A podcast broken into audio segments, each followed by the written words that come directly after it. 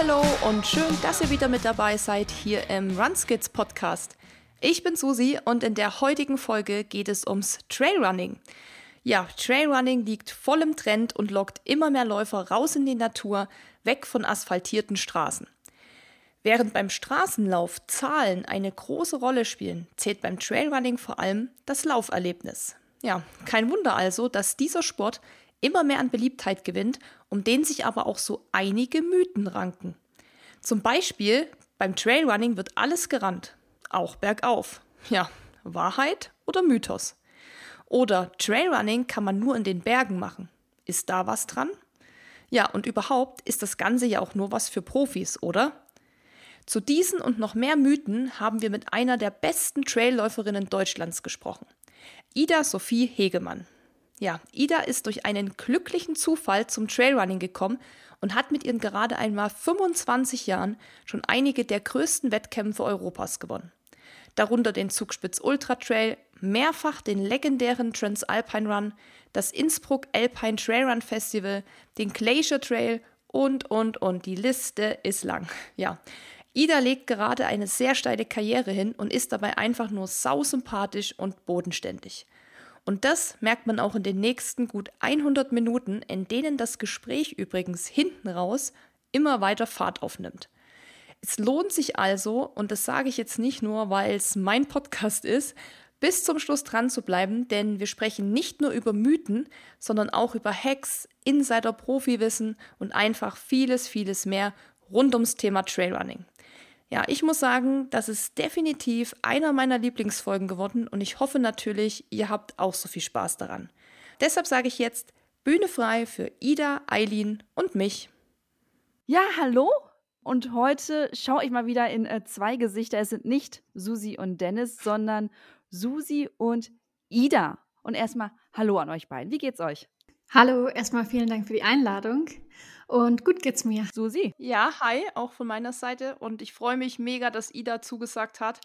Ähm, das wird, glaube ich, eine richtig coole Folge. Und ich freue mich natürlich auch, dich zu sehen, Eileen. Und ich glaube, das wird heute wird gut, wir drei zusammen. Wird gut, wir drei. Ja, jetzt haben wir Ida einfach so reingeworfen. Ida, magst du vielleicht noch mal mit ein paar Worten dich selber vorstellen? Puh, okay. Also ich bin Ida Sophie Hegmann. Ich bin 25 Jahre alt. Ich bin The North Face Athletin. Seit 2019 ähm, bin ich professionelle Trailrunnerin und ja, habe schon einiges an Erfahrung gesammelt, einige Rennen mitgemacht über Golden Trail World Series, UTMB World Series, auch schon einige Erfolge einlaufen können und ja, hoffe, dass ich hier heute Produktives zusteuern kann zu der Folge. Definitiv, daran habe ich gar keine Zweifel. Und du, du sagst das so schön bescheiden, du hast einige Erfolge einfangen können, du hast einige erste Plätze gemacht von den krassesten Läufen, die ich mir in meinen wildesten Träumen als Großstädterin überhaupt nicht vorstellen kann. Darüber wollen wir so ein bisschen sprechen und zwar über das Trailrunning selber, über das Mythos Trailrunning, weil besonders eben für die ganzen FlachlandläuferInnen ist das ja ein riesengroßes Irgendwas, was wir teilweise nur von Instagram kennen wir haben wieder durch die Community ganz viele Mythen gesammelt und ich hatte auch noch ungefähr 75.000 in meinem Kopf, die wir da irgendwie zusammen gesammelt haben. Bevor wir damit starten, würde ich aber ganz gerne von euch beiden jemals wissen, was ist für euch so die Faszination Trailrunning? Weil nicht nur du, Ida, läufst ja total viel Trail, sondern Susi, du ja auch. Und ihr habt wahrscheinlich vielleicht auch das Gleiche, was euch daran fasziniert. Ida, möchtest du vielleicht mal anfangen? Ja, also mich äh, fasziniert auf jeden Fall die abwechslungsreiche Herausforderung.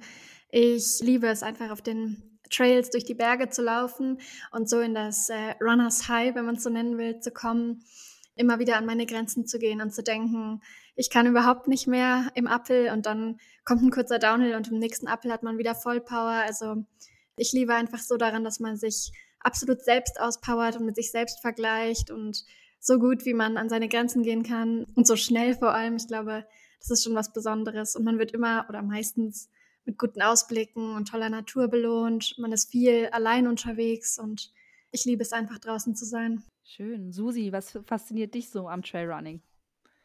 Ja, da kann ich eigentlich mich Ida anschließen. Das ist ähnlich bei mir. Vor allem, was ich mag, dass man wirklich für sich alleine ist die meiste Zeit, dass man so ganz raus aus der Realität kommt, weil man auf irgendwelchen Trails, anderen Pfaden, auf neuen Gipfeln ist, wo man vielleicht auch noch nie war. Also das führt dich einfach auch an Plätze, wo man vorher noch nie gewesen ist. Und ja, es gibt einfach mir persönlich so ein Gefühl von, dass ich voll bei mir selbst bin und eben mich nicht immer in, sage ich mal, in der realen Welt befinde. Also es ist oft wie so ein Ausflug in so eine andere Welt. Das kennen ja viele vom Laufen, egal ob man jetzt Eileen, wie du in Berlin läufst. Aber Laufen an sich ist ja schon so ein Sport, der in so eine Richtung mhm. geht. Aber ich glaube, beim Trailrunning ist das nochmal verschärft, weil man eben nochmal irgendwie die Szenerie wechselt und Berge, Natur oder auch Wälder, die geben einen, einen halt super viel zurück und das ist so das komplette Gegenteil von Stadt und das macht es für mich aus. Deshalb mag ich das sehr und deshalb mache ich das gern. Traumhaft, traumhaft dann würde ich sagen, lass uns noch mal ganz viele Mythen aus der Welt schaffen oder sie bekräftigen. Und wir starten einfach mal mit Nummer eins. Und zwar der erste Mythos heute ist, Trailrunning kann man nur im alpinen Gebirge machen. Ida, was sagst du dazu? Ich glaube, das ist ein bisschen der Klassiker.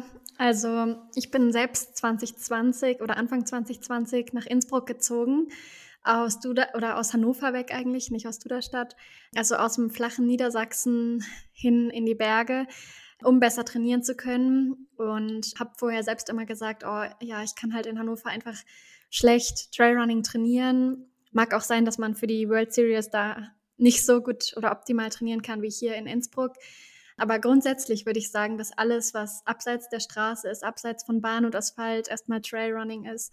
Also egal, ob man durch einen ganz flachen Wald läuft oder über einen Feld oder einen Rasenacker, das ist für mich auch schon Trailrunning. Da habe ich gleich mal eine Frage. Ja, hätte ich sonst auch Ida. gehabt, aber Susi, mach du ja, bitte. Weil ich wusste gar nicht, dass du aus Hannover kommst, Ida, oder aus der Nähe von Hannover, weil ich habe ja auch mal in der Nähe gewohnt, also in Braunschweig. Eine, ah, ja. Ja, genau. Also quasi so halbe Nachbarn. Und weil Dennis kommt ursprünglich aus Salzgitter und. Ah, das ist relativ dicht an Duderstadt wiederum, ja. also meine ja. Heimatstadt. Also Duderstadt ja, kenne ich tatsächlich auch, wo du es jetzt gesagt hast, weil ja, eben durch Salzgitter und Braunschweig ist ja dann so diese Ecke, Wolfsburg und dann ist man auch immer mal in Hannover so. Also seid ihr Homies? Ja, ich habe früher ganz viel in äh, Salzburg und Braunschweig Tennis gespielt. Da war ich echt viel unterwegs bei Turnieren und Punktspielen. Ah ja, ja. Siehst du, die Welt ist klein, alle treffen sich irgendwann mal in Braunschweig, habe ich das Gefühl. Eileen, Eileen, warst du da auch schon mal? Nee, ich war Nein, noch nie in Braunschweig. Anscheinend habe ich was verpasst. Ja, ich glaube auch. Nee, aber das finde ich interessant. Also, wie gesagt, ich wusste nicht, dass du da wohnst. Und jetzt habe ich natürlich eine Frage. Und zwar, bist du dann immer in Richtung Harz gefahren oder wo hast du dann für die Trails und die Berge trainiert?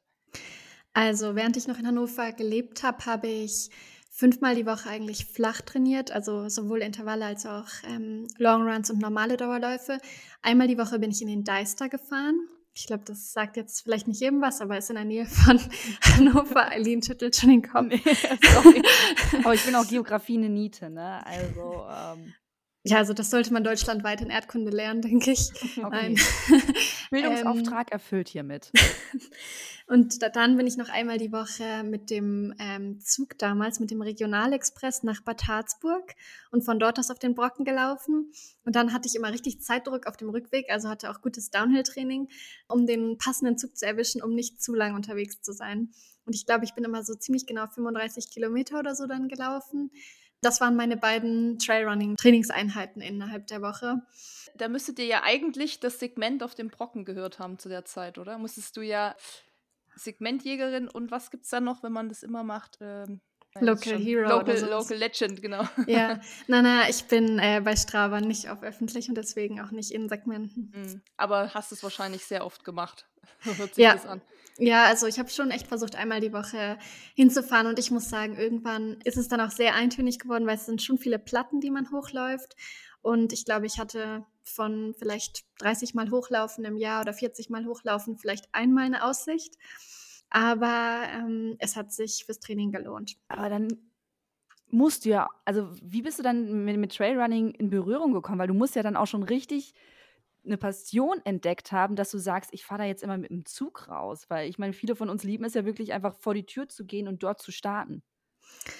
Ja, also ich bin ja eigentlich von der Bahn und Straße, deswegen war mhm. ich auch in Hannover. Ich war da im Internat am Olympiastützpunkt und hatte dann ganz schön Verletzungs- und Krankheitspech. Also erst pfeifersches Drüsenfieber, dann eine Stressfraktur, nachdem ich wieder angefangen habe und war einfach monatelang außer Gefecht und aus dem Wettkampfgeschehen so ganz raus. Und dann war 2017 war das so alles ausgeheilt und ich hatte gerade meine Abiturprüfung durch, wollte mal wieder ein Rennen laufen, aber nicht gleich auf der Bahn oder Straße, um die Zeiten gleich zu vergleichen. Ich glaube, das kennt jeder, wenn man mal raus war, dann will man nicht gleich nach 1000 Metern wissen, oh, jetzt bin ich aber 20 Sekunden langsamer als sonst. Mhm, cool. Ja. Deswegen bin ich bei einem Berglauf in Thüringen gestartet. Das war auch für meine Verhältnisse damals ziemlich langer Straßenlauf oder Berglauf. Also jetzt aus der jetzigen Sicht würde ich sagen, es war ein kleiner Hügel, aber da war es ein Berglauf. es waren so 18 oder 19 Kilometer und da habe ich gewonnen. Und da hat mich dann im Ziel jemand angesprochen, dass er fragen wollte, ob ich für Gore beim Transalpin eine Gästetappe laufen will. Und ich kannte das gar nicht. Und dann habe ich zu Hause gegoogelt und dann habe ich bei YouTube so Videos gefunden. Ich glaube, es waren damals von Essex, so Reportagen, wie man beim Transalpin Run läuft und war total angetan. Also ich habe so Trailrunning gar nicht gekannt sonst und habe dann gleich zugesagt und bin dann bei der Gästetappe im September 2017 gestartet. Meine Partnerin, die mich an dem Tag begleiten sollte, es war, glaube ich, von St. Anton nach Lech oder umgekehrt, ist ausgefallen, weil sie verletzt war. Und dann habe ich als Ersatzpartner eben Philipp Reiter bekommen. Und dann waren wir halt an dem Tag super schnell unterwegs und er hat danach gleich gefragt, ob ich mir vorstellen könnte, ins Salomon-Team zu kommen. Und eigentlich war es nach diesen 27 Kilometern, die das da damals waren, völlig um mich geschehen. Also ich bin wieder zurück nach Hannover gefahren und habe gesagt, ja, ich kann hier nicht mehr trainieren, ich bin jetzt Trailrunnerin. also ähm, ja, das ging dann recht schnell und eigentlich dieses zum Training an den Brocken fahren und so. Natürlich hat das nicht immer Spaß gemacht, aber da wollte ich dann halt einfach bei den Rennen äh, möglichst weit vorn liegen. Ich habe dann als nächstes den Zugspitzmarathon gewonnen und bin dann in die Golden Trail World Series eingeladen worden. Und da habe ich dann das erste Mal gemerkt, dass nach ganz oben schon noch ordentlich Luft ist. Also dass ich da mit meinem flachen Training nicht einfach mitlaufen kann. Und dafür musste ich dann einfach äh, ja, mich in die Bahn setzen und Trailrunning trainieren. Und später bin ich dann halt dafür auch nach Innsbruck gezogen. Echt cool echt cool zu hören. Das wusste ich alles gar nicht, dass du einfach hier die, den Brocken rauf und runter bist und dann quasi erst doch relativ spät ja umgezogen bist. Was war denn das für ein Lauf in Thüringen? War das äh, Rennsteig? Nee, das hieß irgendwas mit Vogel. Es war, also es war, auf jeden, es war auf jeden Fall ein kleines Event, aber total süß. Also der Bürgermeister hat die Siegerehrung gemacht und es war eine ganz, eine relativ kleine Veranstaltung. Ich glaube, es war auch mehr oder weniger Zufall oder Glück, dass da genau an dem Tag jemand von Gore da war oder mhm. jemand, der da gearbeitet hat. Aber manchmal brauchst du ja so glückliche Zufälle, sonst wäre ich wahrscheinlich jetzt nicht da, wo ich bin. Das ist schon eigentlich cool. Großartig. Voll. Freut mich total für dich. Ja, finde ich auch eine voll coole Geschichte. Ich hätte noch mal eine, eine kleine Frage zu dem, was du vorhin gesagt hast. Und zwar sagtest du, noch mal zurück auf unseren Mythos, alles, was abseits von befestigten Wegen ist, also asphaltierten Wegen, wenn ich jetzt hier im Park laufe, gehen wir jetzt wieder von meiner Berliner Sicht, ne? Wenn ich jetzt hier im, im Park laufe über die Wiese, ist das dann schon ein bisschen Trailrunning? Ja, ich finde schon. Also zumindest wenn meine Schwester durch den Garten läuft, glaubt sie auch, es ist Trailrunning. Also ich finde, der Park zählt. okay, schön. Ach schön, das, das beruhigt mich. Also mache ich auch ab und zu Trailrunning, Susi. Hast du gehört? Ja, ich weiß. Und du trainierst auch fleißig Höhenmeter auf deiner kleinen Autobahnbrücke.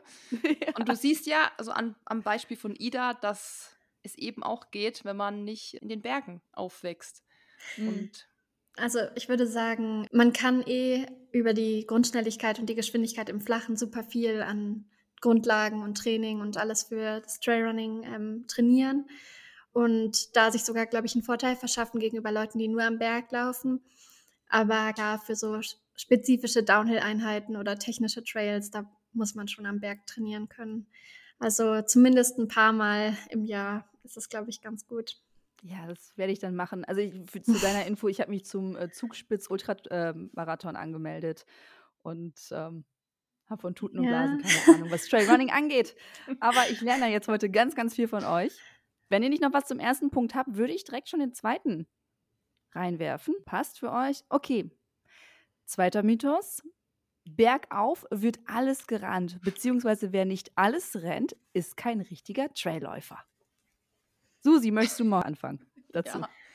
äh, dann bin ich wohl kein richtiger Trailläufer, wenn dieser Mythos stimmt, weil ich laufe bestimmt nicht alles hoch. Also das war ja wirklich, also das hört man oft, dass wirklich alles gelaufen werden muss. Und klar, in meinen Träumen wäre das schön, wenn ich das könnte. Und ich übe es auch immer und ich trainiere es auch. Und es gibt so ein paar Anstiege, die ich hier habe zu Hause, die ich auch mittlerweile schon locker hochjoggen, sage ich mal, joggen mhm. kann. Und nicht mehr wie vielleicht noch vor zwei Jahren halt hochgegangen bin. Aber prinzipiell würde ich sagen, vor allem auf sehr langen Distanzen, also auf diesen Ultra-Trails oder sowas wie UTMB 100 Meilen. Also da sehe ich eigentlich in meinem Feld, wo ich mich befinde, also so mittleres Feld, plus minus, äh, je nach Tagesform, sehe ich dann auch kein mehr Rennen. Das ist, glaube ich, wirklich ein, wirklich ein Mythos, dass alle rennen, weil dann wäre laut diesem Mythos wirklich, glaube ich, keiner, bis auf vielleicht ein, zwei Leute, äh, kein Trailrunner. Also würde ich sagen, das stimmt nicht. Ida, deine Meinung? Also, ich glaube, Susi hat auf jeden Fall damit recht, dass bei den Ultradistanzen dann beim UTMB und einfach allen Strecken, die so Richtung 100 Kilometer gehen, ist man eigentlich dumm, wenn man nur hochläuft, weil man wirklich die Kräfte sich auch einteilen muss und sparen muss.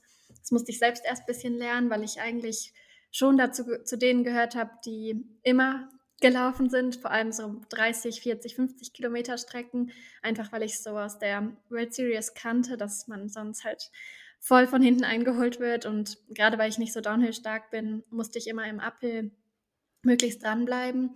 Und da ist nur so bei so ganz, ganz steilen Passagen in den Dolomiten oder so, ist es dann so, dass alle versuchen, schnell und effizient zu gehen, aber sonst laufen die tatsächlich.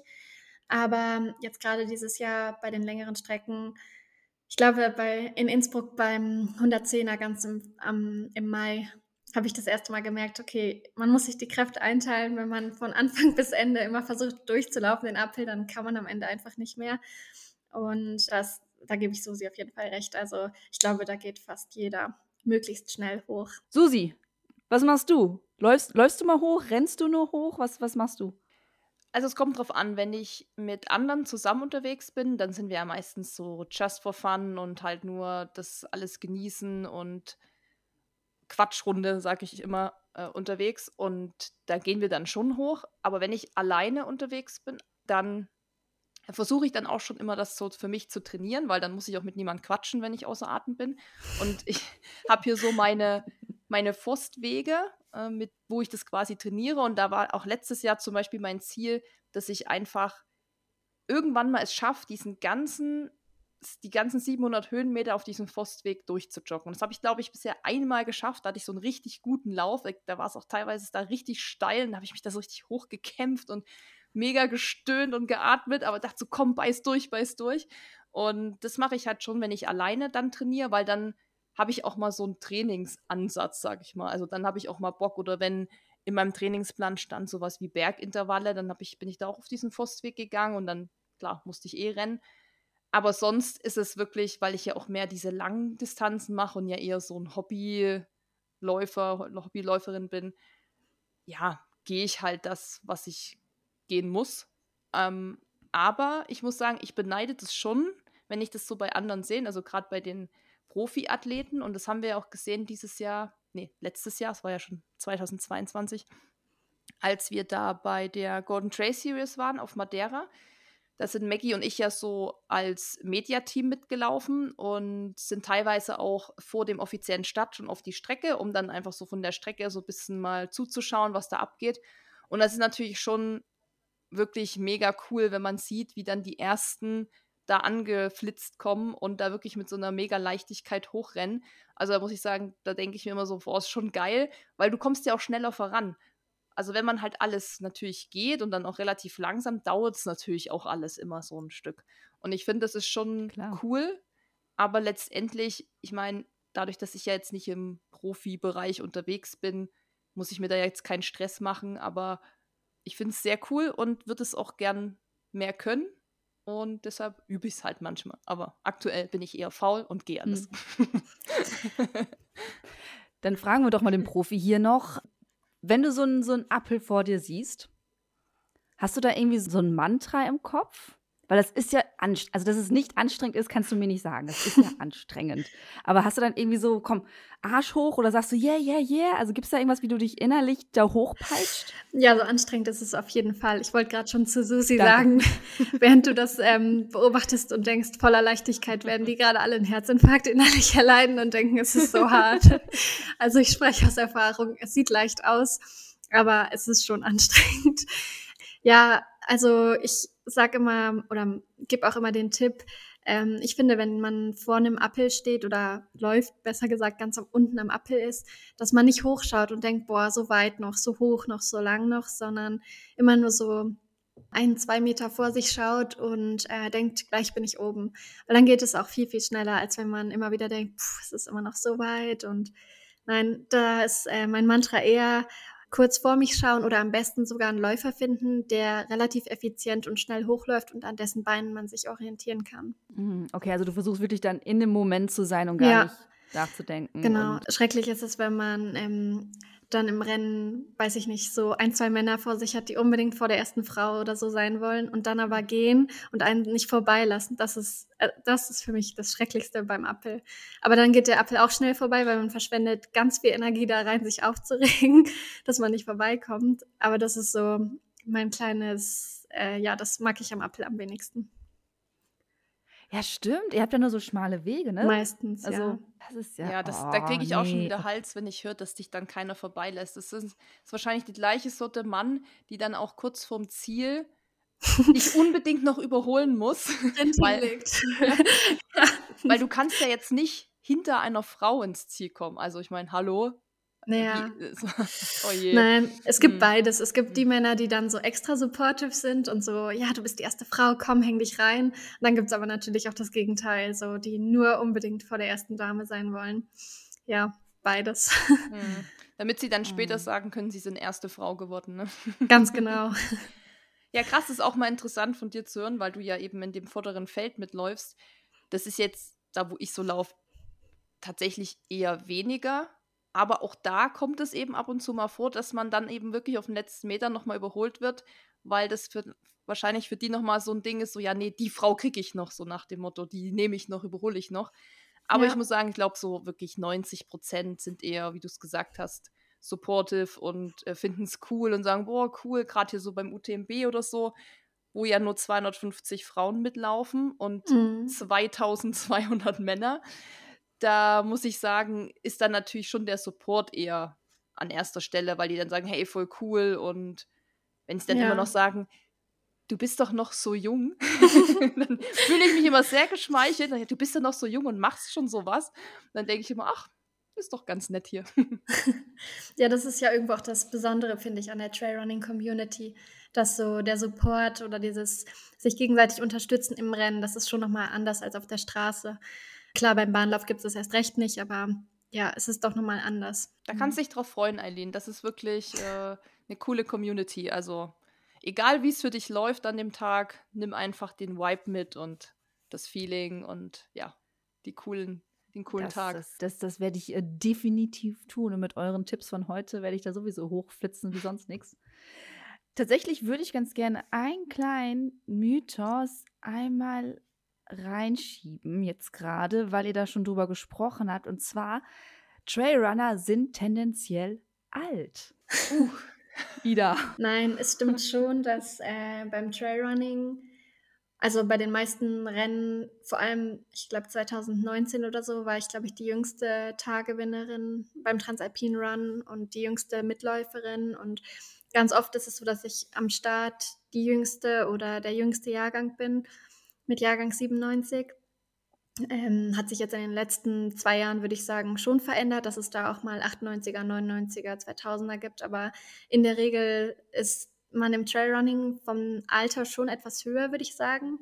Man kann auch vor allem bei den Frauen beobachten, dass die meisten am leistungsfähigsten sind, so zwischen 30 und 40. Also die, die wirklich top sind in der Elite oben mitlaufen, die sind über 30 und äh, man sagt ja auch irgendwie, dass man da bei den Ultradistanzen nochmal so ein richtiges Hoch hat. Also ich würde schon sagen, dass es ein bisschen stimmt, dass man beim Trailrunning zumindest älter ist als beim Straßen- und vor allem beim Bahnlauf. Fühlst du dich denn trotzdem dann wohl? wenn du dann so viele alte Menschen um dich herum hast. In Anführungszeichen, das hat jetzt niemand gesehen im Podcast, aber. Ja, voll. Also am Anfang war eher mhm. das Problem, dass, oder auch immer noch, wenn mich jemand nicht kennt und für sehr jung hält, werde ich dann immer belehrt, dass so eine lange Strecke nicht gut ist für den Körper. Und natürlich als Läufer wird man auch immer jünger geschätzt, als man ist. Also ich werde oft auf 18 oder so geschätzt, sodass ich dann oft erklärt bekomme, ja, 40 Kilometer sind aber schon immens lang. Ähm, und so süß, oder so ungebetene Ratschläge bekomme wie, nee, hier vorne würde ich mich nicht hinstellen, weil die starten immer ziemlich schnell. Aber das hat sich inzwischen ein ähm, bisschen beruhigt. Aber gerade so in meinem ersten Trailrunning-Jahr, also 2019 zum Beispiel, war das noch mehr der Fall. Oha, ja. das. Äh... Aber das gibt mir ja Hoffnung, dass meine Karriere vielleicht noch bevorsteht. Zwischen 30 und 40 habe ich ja noch gute Chancen. ja, das große Hoch kommt erst noch. Ja, das ist aber wirklich so. Also ich meine auch mal gelesen zu haben, dass das eben gerade auf den langen Distanzen dann natürlich auch viel Erfahrung ist, die man ja mitbringt. Also je öfter man 100 Kilometer oder mehr läuft, desto mehr Erfahrung sammelt man, geht ganz anders ran.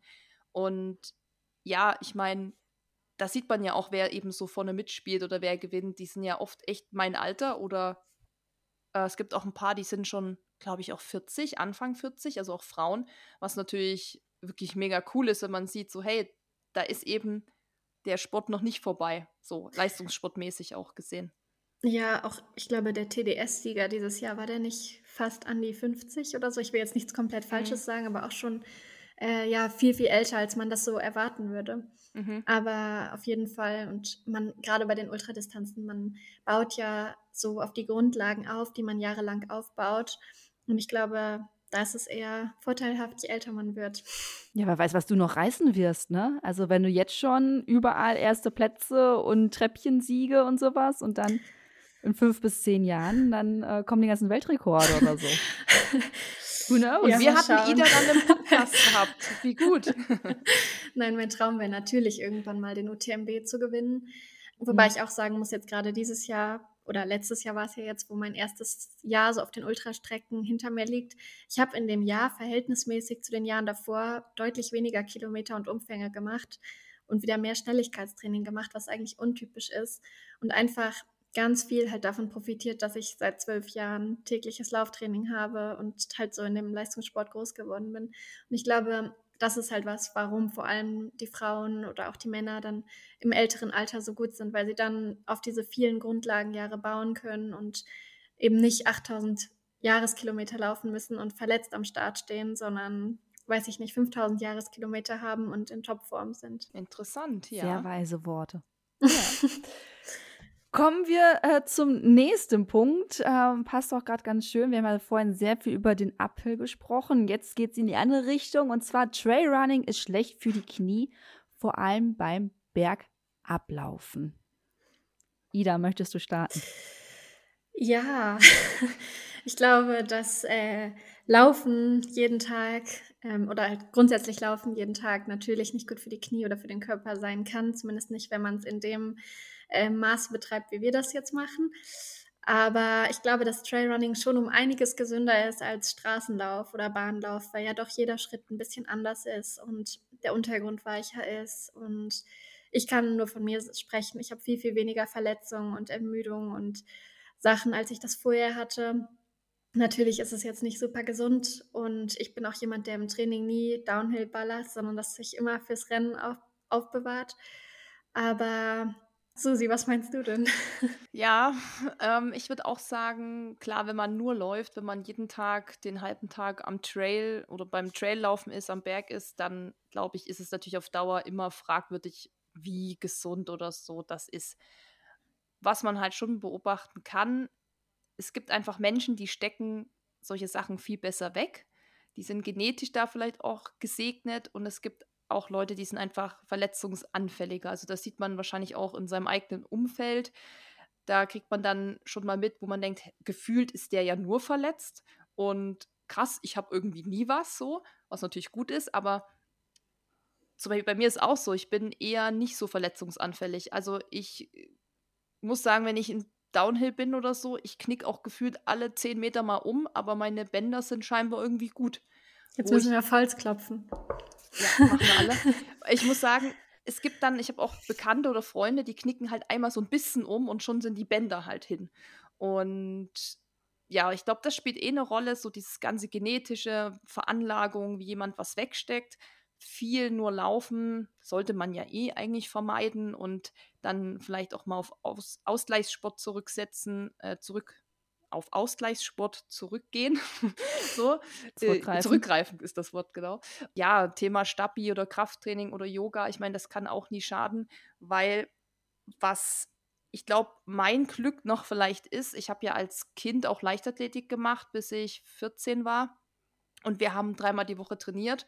Und wir haben bei diesen drei Trainingseinheiten immer Lauf-ABC drin gehabt. Wir haben uns immer erwärmt, wir haben immer Stabi gemacht, wir haben uns immer gestretcht und das einfach, ja, habe ich fast acht Jahre gemacht. Das heißt, wir haben auch viel Koordinationsübungen gemacht. Wir sind eben auch auf dem Rasen gelaufen, einbeiniges Zeug gemacht. Also wir haben wirklich viel für Koordination, Balance und sowas gemacht. Und ich glaube, dass der Körper verlernt das ja nicht. Also der hat, ruft es wahrscheinlich bei mir auch wieder ab, weil ich schon merke, dass ich eine recht gute Körperspannung auch habe, ohne dass ich jetzt hier krass jeden Tag irgendwie mein Stabi-Programm abspule.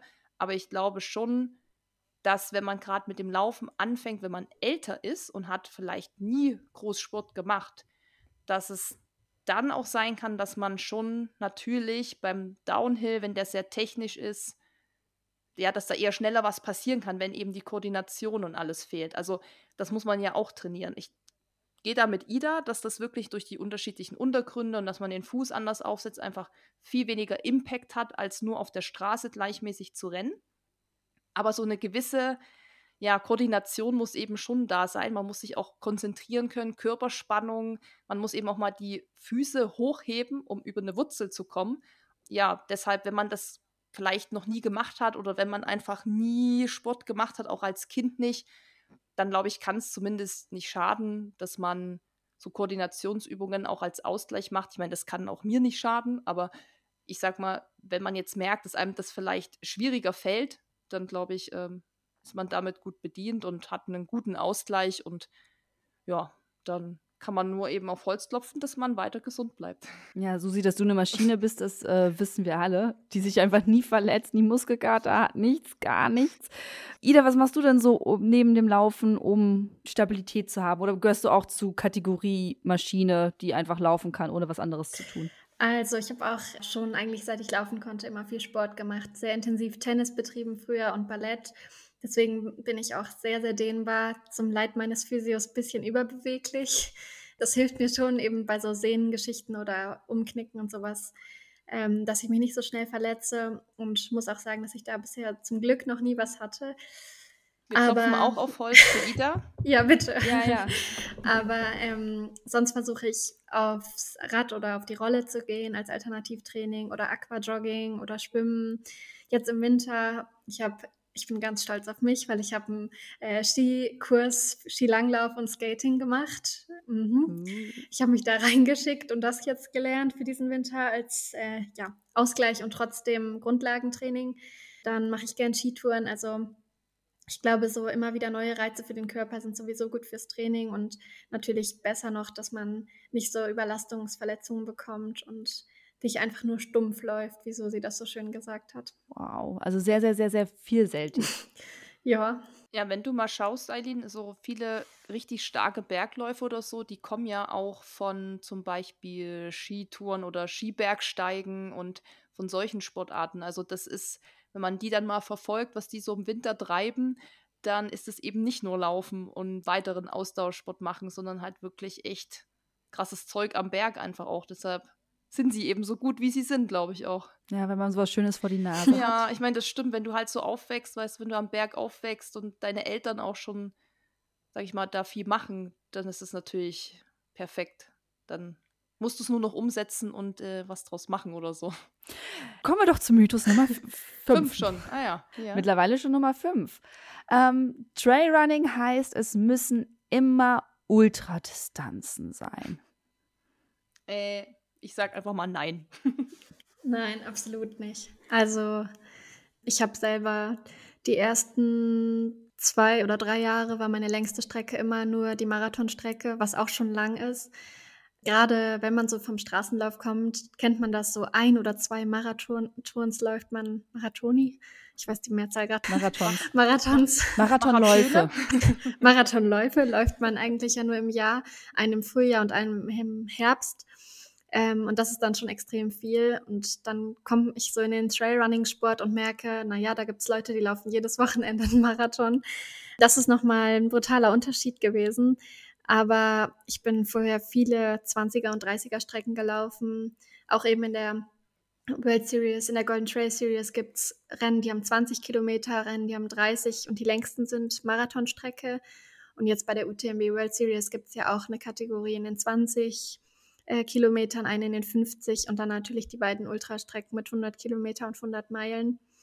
Aber ich glaube, ursprünglich ja, war der Gedanke weit verbreitet, dass Trailrunning immer Ultra sein muss. Nur irgendwann hat man, glaube ich, gemerkt, dass man, um mehr Leute zu erreichen, auch kürzere Strecken anbieten muss. Und es schadet ja einfach nur dem Körper, wenn man jedes Wochenende ein Ultra läuft. Susi, wie siehst du das? Ja, wie ich schon gesagt habe, ich sage auch nein. Also es müssen keine Ultras sein. Das ist das gleiche wie man muss nicht nur in den Alpen wohnen, um da Trailrunning zu machen, sondern wenn du zehn Kilometer bei dir im Wald läufst über Wurzeln und über Pfade, dann ist das genauso Trailrunning. Ist auch gar nicht minderwertiger anzusehen, finde ich. Da gibt es ja oft doch so Diskussionen, ja, das ist ja gar kein richtiger Traillauf und das ist ja viel zu kurz. Aber ich meine, wer legt fest, was lang ist, was kurz, kurz ist, was Traillauf ist, was nicht so ungefähr. Also ja, wie gesagt, also für mich ist alles, wo man anfängt zu laufen, auch ein Lauf. Also wenn du jetzt zwei Kilometer läufst, ist es genauso ein Traillauf. Also ich meine, ich mache ja auch oft hier voll die kurzen Sachen, weil ich halt dann nur Höhenmeter trainiere. Dann komme ich auf vielleicht sechs, sieben Kilometer, aber habe halt auch 700 Höhenmeter gemacht. Also das ist in meinen mhm. Augen dann schon irgendwie ein Traillauf. Und von daher braucht sich da gar keiner irgendwie komisch fühlen oder denken, man muss da jetzt krass auf die Ultradistanzen gehen, weil letztendlich ist es wie beim Marathon, finde ich, auf der Straße. Es muss keiner einen Marathon laufen, es muss auch keiner einen Ultra laufen, sondern lauf halt das, was dir Spaß macht, wo du dich wohlfühlst, wo du auch denkst, dass du damit, was man lange machen kann. Das ist ja auch so ein Thema. Also es ist einfach auch nicht jeder Mensch, glaube ich, für Ultradistanzen gemacht, genauso wenig wie alle Menschen für Bahnläufe gemacht sind oder so. Also oder fürs Sprinten. Ich brauche ewig, um, um Schwung zu kommen. Da sind die anderen Leute schon, also da bin ich schon im Ziel. Bis ich denke, ja, ist Eileen noch im Stadtflock. ja, genau. So, ja, also von daher würde ich sagen, Mythos haben wir widerlegt, oder? Ja, finde ich auch. Wobei man schon sagen muss, dass halt bei vielen Rennen leider es immer noch so ist, dass wenn man dann zu Preisgeldern, Medieninteresse oder Markeninteresse kommt, natürlich die Hauptstrecken, die Ultradistanzen noch die sind, die am interessantesten sind oder am höchsten prämiert werden. Aber ich glaube, da ist die Tendenz auch schon dahingehend, dass das auf den kürzeren Strecken inzwischen auch aufholt mal schauen, wie das in den mhm. kommenden Jahren sich weiterentwickelt. Mhm. Wahrscheinlich ja, ist das ja auch so, weil das ist so die Faszination an so Ultradistanzen. Das ist ja einfach wirklich so, wenn man denkt so, boah, die hat diese 100 Meilen da gewonnen, ist das so auch für mich, wo ich denke, krass, man muss das erstmal überhaupt schaffen und dann noch auf so einem Niveau ist halt, ja, einfach schon nochmal wahrscheinlich ein anderes Level und für viele so fernab jeglicher Vorstellungskraft. Und äh, ja, aber wie gesagt, ich finde es auch cool, wenn, wenn das, was Ida sagt, eben so ist, dass da auch Preisgelder dementsprechend höher sind.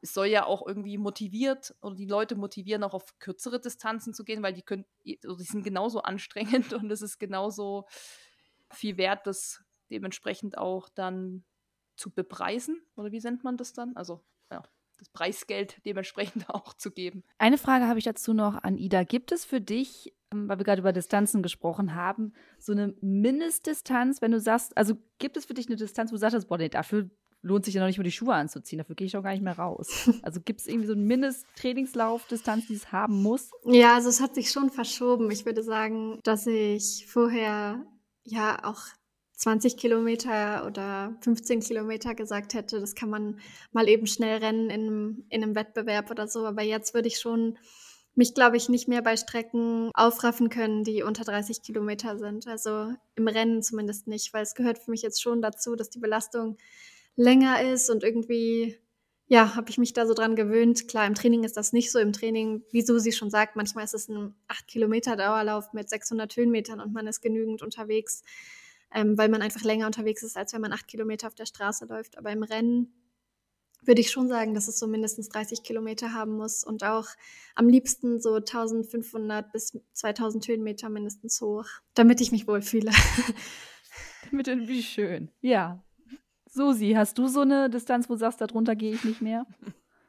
Also im Training, wie bei sehe ich es wie Ida, da ist auch ähm, völlig wurscht. Da habe ich früher auch mal aber das Mantra gehabt, unter 10 Kilometern laufe ich nicht los. Das muss ich sagen, das hat sich durchs Trailrunning komplett verändert, weil ich dann irgendwann gemerkt habe, okay, es waren zwar in Anführungszeichen nur 8 Kilometer, aber hey, ich habe irgendwie 1000 Höhenmeter gemacht und war eben doch irgendwie auch ein paar Stunden unterwegs.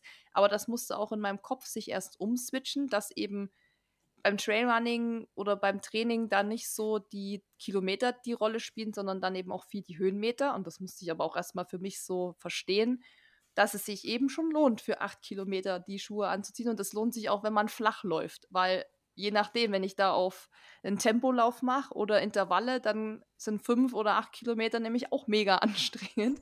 Als ich mit Laufen angefangen habe, mit Ausdauerlauf, da waren für mich zwei, drei Kilometer schon krass. Also deshalb sollte man da nie so rangehen und irgendwie sagen, ja, unter dem lohnt es sich nicht mehr die Schuhe anzuziehen. Also das ist klar, es verschiebt sich, sehe ich wie Ida genauso. Das ist natürlich am Anfang, ist das alles noch so ja, sind so kürzere Distanzen eben auch für einen lang, aber irgendwann, klar, verschiebt sich das und ich glaube, meine, meine Lieblingsdistanz im Wettkampf ist irgendwo zwischen 60 und 90, habe ich mal für mich so rausgefunden, weil ich da doch vergleichsweise immer noch am besten abschneide. Also je kürzer es wird, desto schlechter bin ich, weil ich einfach dann nicht so schnell bin. Aber je länger es wird, desto länger kann ich halt mein Okay-Tempo auch halten. So, und da habe ich schon mhm. gemerkt, dass so, glaube ich, so diese 70er, weil die mache ich auch viel. Da gibt es halt auch viel Wettkämpfe, die mache ich dann irgendwie so in Vorbereitung auf den Eiger zum Beispiel, habe ich auch viel so 70, 80 gemacht. Und da habe ich, glaube ich, mittlerweile die meiste Erfahrung, wie ich da mein Rennen einteile. Und deshalb machen mir die so am meisten Spaß.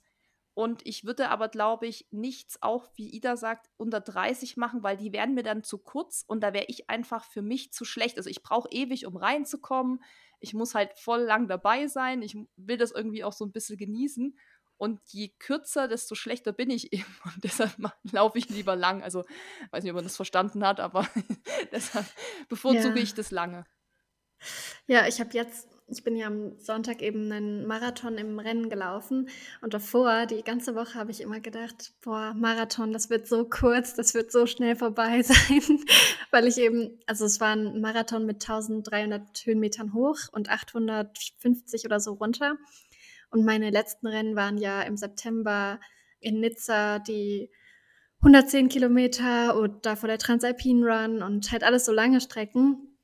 Und dann habe ich einfach die ganze Zeit im Kopf schon so gehabt, ja, boah, Marathon, das ist so kurz, das wird so schnell vorbei sein und dann auch noch diesmal so wenig Höhenmeter. Aber dann habe ich währenddessen bei 20 Kilometern habe ich auf die Uhr geschaut und habe gedacht, es ist schon brutal hart, wie gut, dass es halt nur 40 sind. Also ich glaube, selbst wenn ich jetzt sage, am liebsten stelle ich mich erst ab 30 Kilometern an den Start. Ich glaube, wenn es jetzt weiß ich nicht, ein 15 Kilometer Rennen gebe, was auf einmal richtig gut besetzt ist und ich mich da an den Start stelle, kann man sich, glaube ich, auch da so gut verbrennen, dass mir die 15 Kilometer dann schon reichen. Und letztes Jahr beim Transalpin wurden ja wegen des Wetters zweimal die Strecken verkürzt. Und da sind wir ja einmal in, im Stubai den Vertical gelaufen, der jetzt bei der Trailrunning WM oder Trail- und Berglauf WM im Juni hier in Innsbruck und im Stubai auch der Vertical für die WM ist. Und das hat brutal Spaß gemacht. Also es waren sechs sehr knackige Kilometer, voll steil und man muss halt wirklich so rennen, dass man das Blut schmeckt, aber das hat voll viel Spaß gemacht. Dabei habe ich vorher gedacht, als ich das gehört habe, es kann doch nicht wahr sein. Jetzt werden die 40 mhm. Kilometer über für sechs Kilometer ersetzt, das kann doch nicht wahr sein. Ich, ich will gar nicht starten. Und am Ende war es echt cool. Es ist wie lustig, das mit dem, mit dem Blutschmecken. Ähm, das, glaube ich, verstehen auch nur sehr wenige Menschen auf der Welt, die sagen, boah, das ist so geil. Ist Währenddessen super. nicht. Ich habe so ein cooles Intervall gerissen. Währenddessen nicht, aber danach das Gefühl ist nee, gut. Nee. Ja, ja, aber ich weiß, es ist ja dieses, ne, aber es ist so, das, das ähm, können nur wenige Menschen nachvollziehen, die genau so sagen, boah, ja, das ist dann so. Da habe ich wirklich alles gegeben. Letzten, letzten Funken Kraft ist äh, mit reingeflossen in diesen Lauf. Und dann ähm, wollen wir doch mal uns den nächsten Mythos noch anschauen. Und zwar, das finde ich, naja, ich sage mal nichts dazu. Trailrunner brauchen viel, in Klammern neues Equipment. Vor allem viel Equipment. Ida, wie siehst du das? Braucht man viel? Braucht man nicht viel? Also, da sind Susi und ich jetzt natürlich gute Ansprechpartner. Beide mit dem gleichen Sponsor. Aber ja, was soll ich sagen? Ich bin schon vom Typ her so, dass ich am liebsten nur mit meinen Schuhen und der Uhr loslaufe. Wobei ich auch, klar, ich tracke jedes Training, weil es zur Trainingsplanung und allem dazugehört und zur Aufzeichnung. Aber am liebsten auch die Läufe mag, wo ich ohne auf die Uhr zu schauen einfach laufe und ja, nur mit mir selbst und meinem Körper eigentlich alleine bin. Aber sonst nehme ich tatsächlich meistens nur die Schuhe mit, weil ich außer im Rennen fast nie Trinken oder Riegel oder Verpflegung irgendwie mit mir mitnehme. Und wenn ich den Trail-Rucksack aufhabe, habe ich ihn meistens nur auf, damit ich mein Handy und den Schlüssel mitnehmen kann. Also ich bin wow. nicht so der Equipment-Nerd wie ganz viele andere Trailrunner. Ich laufe auch nicht mit Stöcken, mhm. sondern weil ich eben fast alle Uphills laufe und wenn ich sie gehe, effektiver gehe oder schneller gehe, wenn ich auf meine Oberschenkel fasse, laufe ich auch ohne Stöcke. Gut, ich muss mir zum. Quasi Naked Runner. Ja, ich, ich weiß nicht. Also ich muss mir natürlich keine ähm, Ausrüstung selber kaufen, was ein guter Kostenpunkt ist. Also ich glaube, man kann brutal viel Geld ausgeben, wenn man sich beim Trailrunning immer super und no, am neuesten ausstatten möchte. Aber wo ich schon ein bisschen Nerd bin, ist bei den Schuhen. Also ich mache mir schon Gedanken, vor allem vor den Rennen, aber auch vor harten Trainingseinheiten. Welcher Schuh ist der beste? Welcher hat das, den meisten Grip? Oder wo spüre ich meinen Fuß am besten? Oder welcher ist der leichteste? Welcher hat Carbon? Also da bin ich dann eher der kleine Nerd, nicht so ganz bei der restlichen Ausrüstung. Da versuche ich eher so wenig mhm. wie möglich mitzunehmen. Da jetzt eine ganz schnelle Frage. Wie viele Laufschuhe hast du? Grob geschätzt vielleicht auch nur. Also im Keller stehen sicher 100 und hier vorne stehen sicher 30 im Eingangsbereich und ich spende sehr regelmäßig ähm, meine Schuhe und meine Eltern, meine Geschwister, alle werden mit ausgestattet, weil sie auch meistens halt in einem sehr, sehr guten Zustand sind. Ich bin fast noch nie ein paar Schuhe durchgelaufen. Also es ist schlimm mit mir. Ich könnte ein, ein Zimmer mieten nur für Schuhe. Und im Keller kann man auch nichts mehr unterstellen. Aber ja, dafür habe ich immer den richtigen Schuh an, würde ich sagen.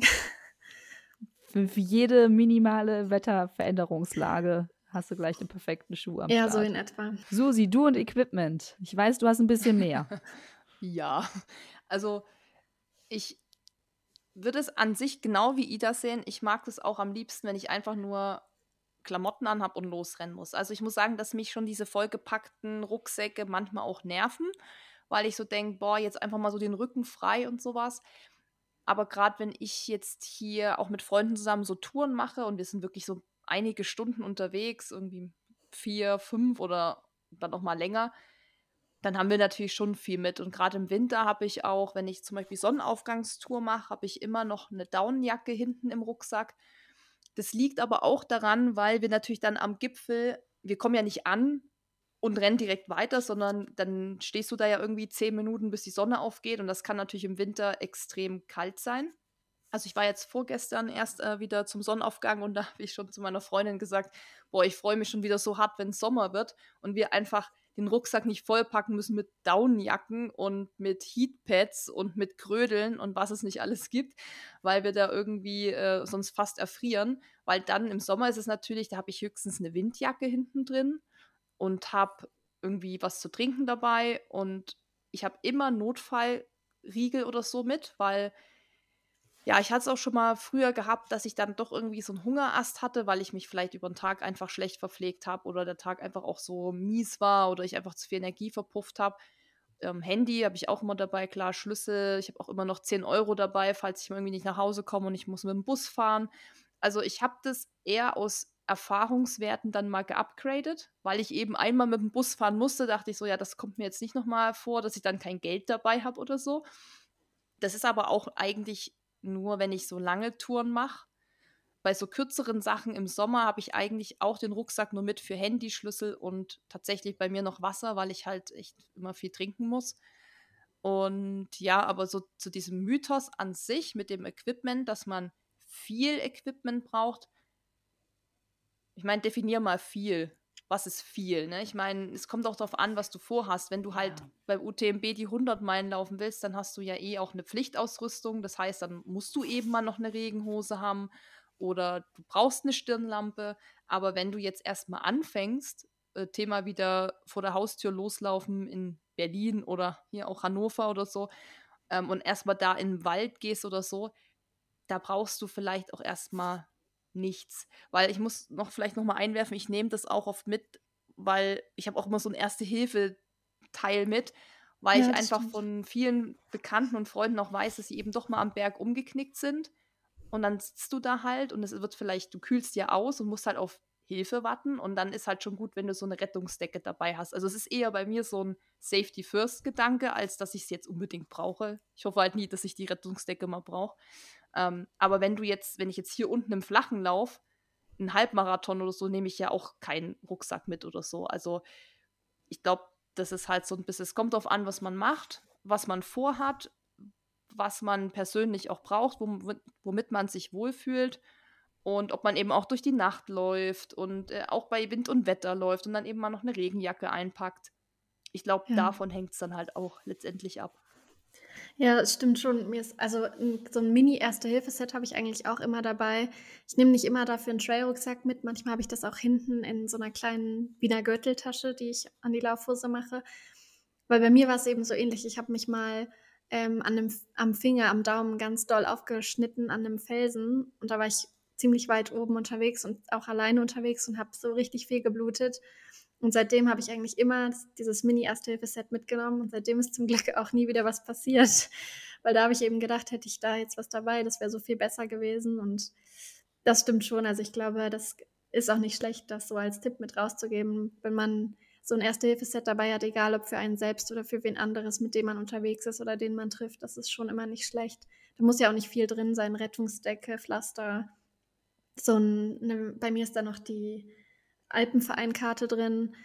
Stimmt, die habe ich auch noch mit drin, genau. falls der Heli kommen muss oder ja. so. Also hofft, man hofft es ja nie, aber ich glaube gerade, man muss vielleicht echt differenzieren zwischen alpines Trailrunning und vielleicht auch Mittelgebirgs Trailrunning so Richtung Harz auch oder wenn ich bei meinen Eltern bin so Erzgebirge, da gehe ich auch mit viel weniger los, weil ich denke, ich glaube nicht, dass ich jetzt hier irgendwie ja mich irgendwie krass aufschlitze am Fels oder so, weil da gibt es halt keine mhm. Felsen. Ich glaube, es ist eher so die Sache, dass halt oben am Berg auch schnell das Wetter umschwingen kann, dass man nie so vielleicht weiß, was oben einen erwartet. Ich meine, gerade hier unten sind irgendwie gerade 10 Grad, aber wenn ich hochgucke, liegt halt schon Schnee und es ist total vereist und wenn ich da keine Krödel dabei hätte, dann würde ich halt ewig runter brauchen, weil es komplett rutschig ist. Also ich glaube, das ist muss man vielleicht noch unterscheiden für jeden, der jetzt zuhört und denkt, ey, ich wollte auch Trailrunning machen, aber ich wollte mir jetzt nicht gleich Stöcke kaufen und Zeug. Ich glaube, das braucht man auch erstmal nicht. Ich würde erstmal anfangen und gucken, was man vielleicht dann für sich halt braucht, was einem das Leben beim Trailrunning vielleicht auch erleichtert. Mhm. Ja, wo ich bin immer pro zumindest Mini-Erste-Hilfe-Set. So zwei, drei Sachen. Weil selbst wenn du jetzt hier irgendwie im Wald laufen gehst, einmal meine Laufgruppe verloren, weil die halt eben beim viel schneller waren als ich und ich bin halt hochgegangen, kam oben an, alle weg. so. Und dann gab es drei Wege und ich wusste nicht, welchen Weg haben die genommen. Also stand ich dann halt da und äh, kein Handyempfang. Mir ist jetzt nichts passiert, aber dachte ich auch so, klasse, wenn mir jetzt was passiert, ich würde dann hier sitzen, hm. ne? Alleine nur so umgeknickt. Naja, gut. Wollen ja nicht äh, den, den Teufel an die Wand malen, sagt man ja so schön. Dann habe ich noch einen schönen äh, Mythos. Und zwar, äh, Trailrunning ist nur etwas für absolute Profis im Laufen. Wer möchte? Ida, möchtest du was dazu sagen? Ähm, ich bin ein bisschen überrascht fast von dem Mythos, weil natürlich äh, es gibt wie in jedem Sport Profis und äh, ja, ich habe auch das Glück, so vom Sport professionell zu leben. Aber ich würde sagen, die, die den Sport ausmachen, ist eigentlich die breite Masse. Weil wenn nicht die breite Masse den Sport macht, Spaß daran hat und das verfolgt, dann können sich die Profis davon auch wenig kaufen, wenn sie für sich alleine schnell laufen. Also ja, ich würde ich finde, man kann gar nicht sagen, Trailrunning ist für den oder die, sondern Trailrunning ist eigentlich für jeden. Und das ist auch so das, was für mich die Trailrunning-Community verkörpert. Es ist völlig egal, wie alt du bist, wie dick oder dünn du bist, ob du Mann oder Frau bist, ob du alleine laufen willst oder mit wem zusammen, ob du langsam oder schnell bist. Jeder kann Trailrunning und es ist super einfach, sich Laufschuh anzuziehen oder Trailschuh anzuziehen und sich zu bewegen. Dem gibt's nichts hinzuzufügen. Aber da ich ja jetzt so zwei wunderbare Profis vor der Nase habe, wenn ich jetzt wirklich. Ich finde immer schön, dass du mich Profi nennst, Eileen, danke. Aus meiner Perspektive seid ihr beiden wahnsinnig tolle Trailläuferinnen. Also, das ist echt äh, Hut ab vor dem, was ihr da beide macht.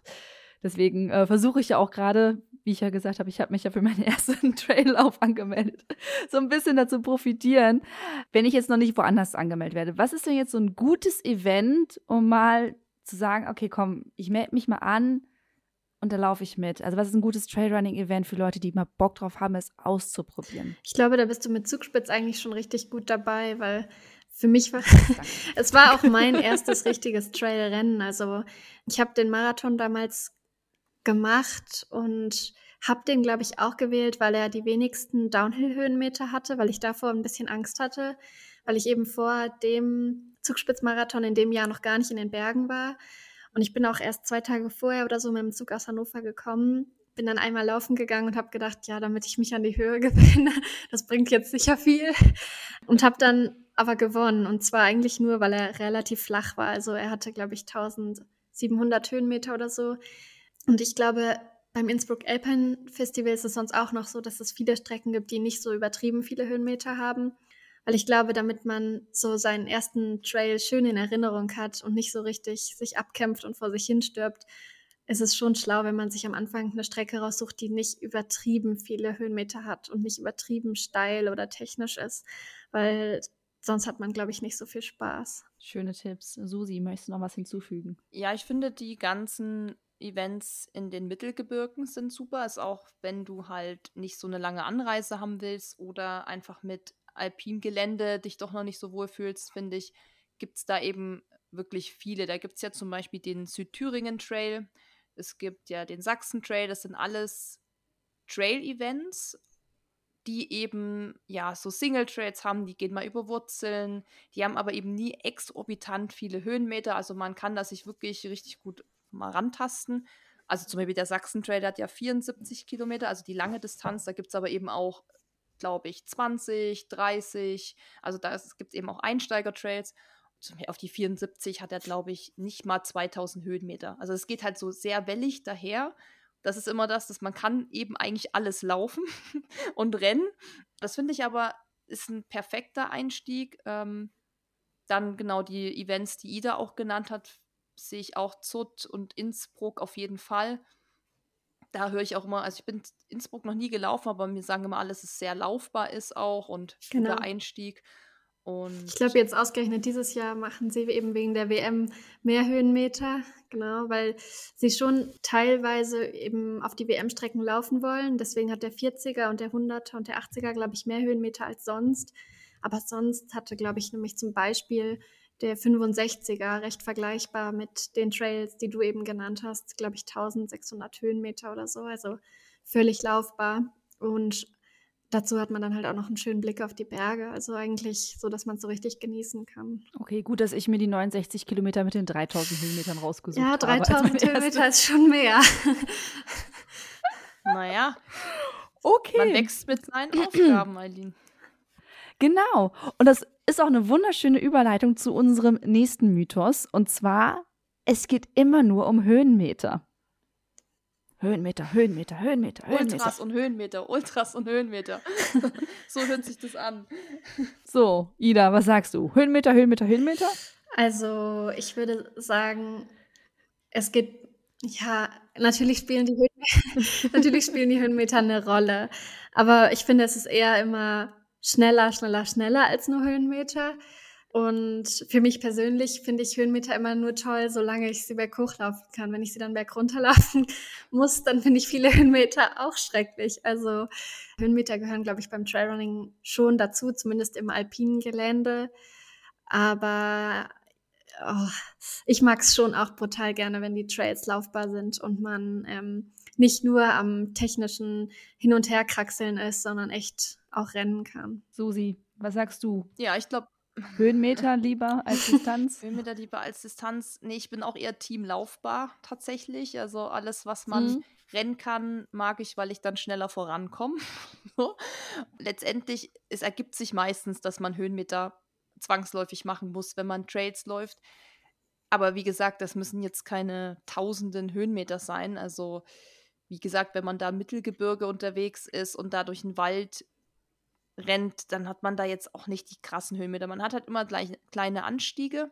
Man hat, das ist ja immer alles so wellig. Dann ne, ein bisschen hoch, runter, hoch, runter. Ich meine, da sammelt man auch ein paar Höhenmeter, aber ja, ich finde auch nicht, dass das jetzt immer so viel sein muss. Aber es ist natürlich extreme Geschmackssache. Also ich kenne auch viele, die sagen, was? Irgendwie auf, keine Ahnung, 65 Kilometer, das hat nur dreieinhalbtausend Höhenmeter. Ja, das lohnt sich ja dann gar nicht, weil ich will 5000 Höhenmeter machen. Also für alle, die viele Höhenmeter machen wollen, macht einfach den Eiger 250 Kilometer Lauf, weil da hat man auf die ersten 50 äh, 5800 Höhenmeter. Da geht es nämlich oh. literally nur nach oben. Damit ja. alle müde sind nach 50 Kilometern und aussteigen wollen und ja, sagen, genau. vorbei hier.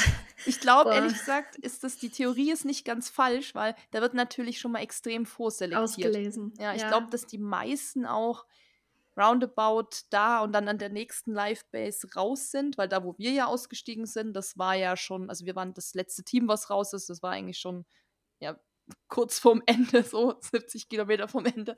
Nee, aber das ist, ja, das ist einfach extreme Geschmackssache. Wie gesagt, die Maggie, die sagt immer, die will einfach nur krass viele Höhenmeter machen und genau das Gegenteil von Ida, also auch mit Kraxeln und am besten noch ein Klettersteig dabei und am besten noch irgendwie mit Leitern und Seil und Zeug, also weil die halt natürlich eher vom Bergsteigen kommt und vom Bergsport. Und ich glaube, Ida kommt ja auch vom Laufen, also richtig vom Rennen einfach. Und dann geht es dir wie mir, dann will man halt auch rennen. Also man will sich halt auch fortbewegen und dann macht es halt noch mehr mhm. Spaß. Nee, also wenn ich sehe im Rennen, da hängt ein Seil zum Festhalten, da fange ich an, vor mir her zu fluchen. Das ist wirklich schlimm. Also ich laufe lieber, als dass ich kraxeln muss. Da gibt es ja noch eine Theorie kurz, die ich immer habe. Ähm, ich sage ja immer auch, wenn dann jemand sagt, ja, das ist ja viel zu laufbar und so, das ist ja gar nicht so richtig Trailrunning, dann sage ich so, ja, aber es heißt ja auch Trailrunning und nicht Trail-Kraxeln, Trail-Bergsteigen, sondern es geht ja eigentlich schon ums Laufen. Aber letztendlich, ja, ich finde, wenn es mal so, so eine Stelle mit Seil drin ist, ist das für mich okay. Aber ich würde es jetzt nicht in jedem Rennen haben wollen. Kommt auch immer so auf Tagesform an, auf was man Bock hat und ja, also da gibt es echt, hört man ja schon die verschiedensten Trails. Also wirklich von du kannst alles rennen bis du musst halt kraxeln und ähm, hier wie beim UTMB, beim, wie heißt der ganz lange, Ida? Der PL ähm, PLT, PTL, PTL, PTL. Mhm. PTL ähm, Gut, dass wir so informiert sind.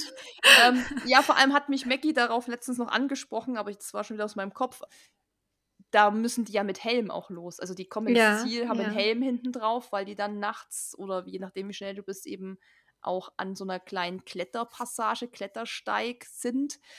Also das oh. zählt ja auch noch zum Trailrunning dann. Ja, ich glaube, was man Wahnsinn. lieber mag, man findet dafür auf jeden Fall Events. Und ich kann euch eigentlich noch was ganz Lustiges dazu erzählen. Als ich eben Gerne. damals beim Zugspitz gewonnen habe, wurde ich als nächstes zur Golden Trail Series eingeladen. Und das nächste Rennen war das Dolomiti Sky Race. Und was ich jetzt weiß, natürlich, wo ich Trailrunning lange schon mache, dass Sky Races immer steil sind. Und nicht nur steil hoch, wie ich es mag, sondern leider auch steil runter. Und das waren, glaube ich, 22 Kilometer mit, boah, ich weiß es nicht mehr genau, 1700 Höhenmeter oder so hat man da auf den ersten elf Kilometern hoch und auf den zweiten runter. Wir sind gelaufen und oben war ich noch ganz zufrieden, ganz happy über meine Position und alles. Und ich hatte, habe dann von irgendwem auf einmal so eine Bodycam dran bekommen. Und habe ich schon gedacht, wofür brauche ich denn jetzt eine Bodycam? Und dann waren wir am höchsten Punkt. Und dann stehen da so, es war irgendwie richtig kalt und windig. waren da so ganz viele Bergretter und haben sich festgehalten und man soll ganz langsam runtergehen und dann habe ich da runtergeschaut. Dann habe ich den gefragt, ob ich da wirklich runterlaufen muss, weil ich habe gedacht, hä, es kann doch nicht hier runtergehen, das ist viel zu steil. Ich konnte mir das nicht vorstellen, ja. weil ich eben, klar, ich bin immer schon mit meinen Eltern gewandert und dafür nach Österreich gefahren und auch nach Südtirol. Aber dass man sowas Steiles runterrennt, das konnte ich mir einfach nicht vorstellen. Und dann ist ja da der Downhill nicht mal richtig markiert, sondern du kannst den direktesten Weg runternehmen ich glaube, ich hatte noch nie so viel Angst. Ich habe noch nie so viel von mir hergejault. Ich habe die ganze Zeit nur gehofft, dass ich irgendwann ins Ziel komme. Und das Erste, was ich gemacht habe, war, meine Mutter anzurufen und zu sagen, ich mache nie wieder einen Sky Race. Das ist lebensgefährlich. also ich war völlig schockiert. Es war echt, mich haben haufenweise Leute überholt, die natürlich alle nicht begreifen konnten, wie ich da so ängstlich stehen geblieben bin. Aber ich wusste einfach nicht, auf was ich mich da eingelassen habe. Oh, wie geil, so such dir einfach einen Weg nach oben. Ja, bitte. Aber bist du dann, bist du richtig gerannt oder bist du dann mehr so, ja, runtergekraxelt, runtergestiegen? Also die steilen Sachen am Anfang bin ich alle gestiegen und da sind die, die sind an mir vorbeigesprungen und gerannt. Also jetzt heute würde ich da auch laufen, aber da zu dem Zeitpunkt bin ich ganz langsam da runtergestiegen und habe die ganze Zeit gehofft, dass jemand sagt, nee, nee, nee, du kommst wieder zurück, du musst runtergehen, das ist zu schlecht. aber ist nicht passiert leider. Und irgendwann konnte man dann schon mehr laufen und halt auch in dem Geröll laufen geht ja dann doch besser, aber zwischendurch, wo man so richtig an diesem Dolomitengestein fast gerade runterkraxelt und rutscht und springt, ich fand das richtig schrecklich. Hast du da Tipps für alle, die auch Angst haben vor Downhill? Weil das weiß ich, das betrifft echt viele, die sagen, boah, ich traue mich da nicht runter zu rennen. Also auf jeden Fall vorher die Strecke anschauen. Ich hätte mich vorher einfach informieren sollen, wie steil das runtergeht. Das hätte mir geholfen. Selbstvertrauen hilft schon am meisten. Also man kommt meistens sicher runter, wenn man auf sich selbst hört. Man darf sich absolut nicht stressen lassen von den Leuten hinter einem, weil auch jetzt, wo ich mich sicher fühle im Downhill und vor sowas keine Angst mehr hätte, es gibt immer 100 Männer hinter mir, die vielleicht lang nicht so schnell berghoch oder gerade laufen können, aber tausendmal schneller runterrennen können. Einfach weil sie mutiger sind, weil sie in den Bergen aufgewachsen sind oder ja, weiß ich nicht aus welchen Gründen auch immer, aber äh, da darf man sich nicht stressen lassen. Man darf nur auf sich schauen. Man kann auch, es kann auch helfen, wenn man anmerkt, oh, ich habe Angst, weil dann gibt es immer mal einen netten Läufer, der einem die Hand reicht oder guckt, dass man an die richtigen Stellen tritt. Also ja, da hilft eigentlich nur Selbstvertrauen, ist immer mal wieder trainieren und probieren und mutig sein. Mhm. Und nimmst du beim Downhill manchmal auch Stöcke oder nimmst du die prinzipiell nie? Nee, ich nehme nie Stöcke mit. Aber hast du es schon mal probiert und dann halt gemerkt, okay, taugt mir nicht, ich bin einfach ohne besser unterwegs? Ähm, beim Transalpin 21, wo ich mit der Eliane gelaufen bin, ist sie immer mit Stöcken hochgelaufen und ich habe sie dann beim Runterlaufen getragen für sie, aber da habe ich, glaube ich, nur einmal das probiert und da war es halt nicht so technisch. Da habe ich gedacht, oh mein Gott, das ist absolut behindernd, wenn ich die in der Hand halte und habe sie dann versucht, in einer Hand einfach runterzutragen. Weiß nicht, wie das wäre, aber ich glaube, im noch technischen Teil würde ich es mir noch weniger trauen, weil ich lieber mich dann auf die Hände verlasse und ja, lieber mich zweimal festhalte, als dass ich einfach runterspringe. Also da bin ich dann doch zu vernünftig für. Mhm. Ja, krass, weil du hast ja auch gesagt, dass du die Berg hoch nicht nimmst, weil du dann lieber effektiver gehst, wenn du die Hände auf die Oberschenkel legst. Das ja. habe ich bei der Golden Trail Series auf Madeira auch gesehen. Das haben eigentlich die ersten die ersten Frauen, also die Top 10, würde ich sagen, hat das eigentlich fast jede auch genauso gemacht. Also ziemlich mhm. weit so nach vorne gelehnt, sehr weit nach unten. Genau. Und da habe ich dann so überlegt, okay, sollte ich das auch mal probieren? Also meinst du, das ist, also muss es ja, weil sonst würdet ihr es nicht machen, aber ich habe es noch nie ausprobiert, weil wenn, dann gehe ich halt, also schon auch mal die Beine so auf dem Oberschenkel, klar, aber nicht so krass, wie die das gemacht haben, so voll nach vorne gelehnt, so extrem nach vorne. Richtig ja, zusammengeklappt, ja, meinst du ja. So wie gekauert so. Mhm. schon, sag ich mal. Und dann halt wirklich da hochgestiegen, natürlich voll schnell. Und hab mir gedacht, okay, krass, das ist vielleicht doch die Technik, die ich auch mal ausprobieren sollte. Ja, also ich mache es eben auch so, aber wenn ich bei so äh, Community Runs oder Laufworkshops bin, sagt dann halt jeder immer, man soll eigentlich so aufrecht wie möglich bleiben, weil es nicht gut ist, wenn man sich so tief nach unten beugt. Aber du hast es genau richtig beobachtet. Also ganz vorne laufen alle so weit wie möglich nach vorne gebeugt und so schnell wie möglich und du berührst fast die Knie und kaum noch die Oberschenkel mit deinen Händen, weil man so sich einfach am schnellsten fortbewegt. Natürlich ist es voll kräftezehrend, also du musst dann auch echt schnell hochkommen, damit du eben nicht über eine lange Zeit so laufen musst oder gehen musst. Mhm. Gerade jetzt so in der World Series über die Distanzen von 30, 20, 30, 40 Kilometer weiß ich, dass eben auch alle Elite-Athleten, die trainieren, extra Intervalle im Hochgehen. Also entweder auf dem Laufband oder an einem ganz steilen Stück am Berg.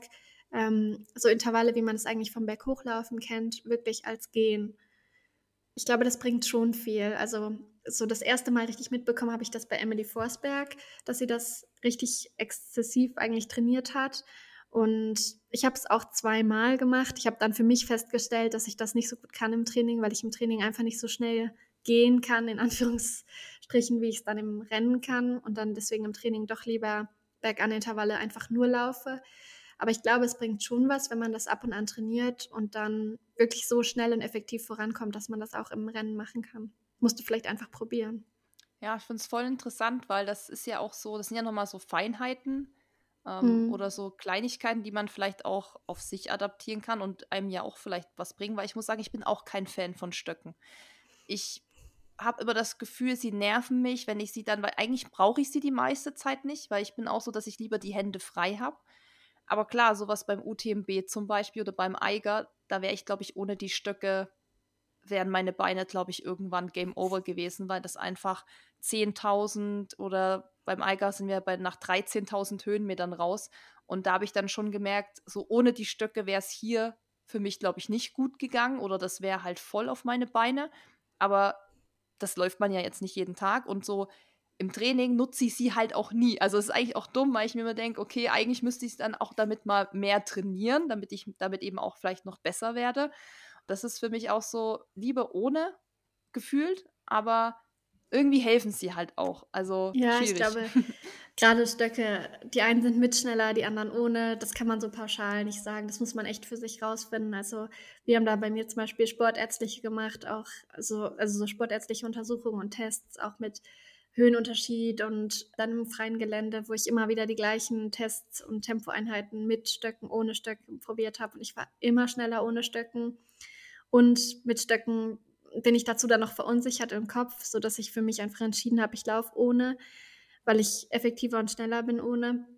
Aber ich bin halt auch noch keinen UTMB gelaufen, ich bin noch keinen 100-Meiler gelaufen. Ich weiß nicht, wie das dann ist, wenn ich 100 Meilen laufe mit 10.000, 13.000 Höhenmeter. Vielleicht laufe ich da auch mal mit Stöcken, mal schauen.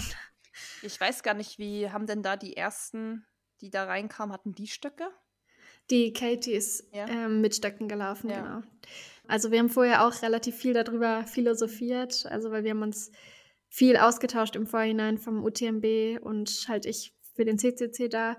Und sie hat immer gesagt, sie braucht die Stöcke, weil sie es halt einfach auch im Training macht und viele, viele Stunden trainiert, draußen unterwegs zu sein mit Stöcken und ist es für den Rücken besser, man läuft aufrechter. Und ähm, ich weiß nicht, musste ich mir dann, wenn ich irgendwann den UTMB laufe, auch Gedanken drum machen, glaube ich.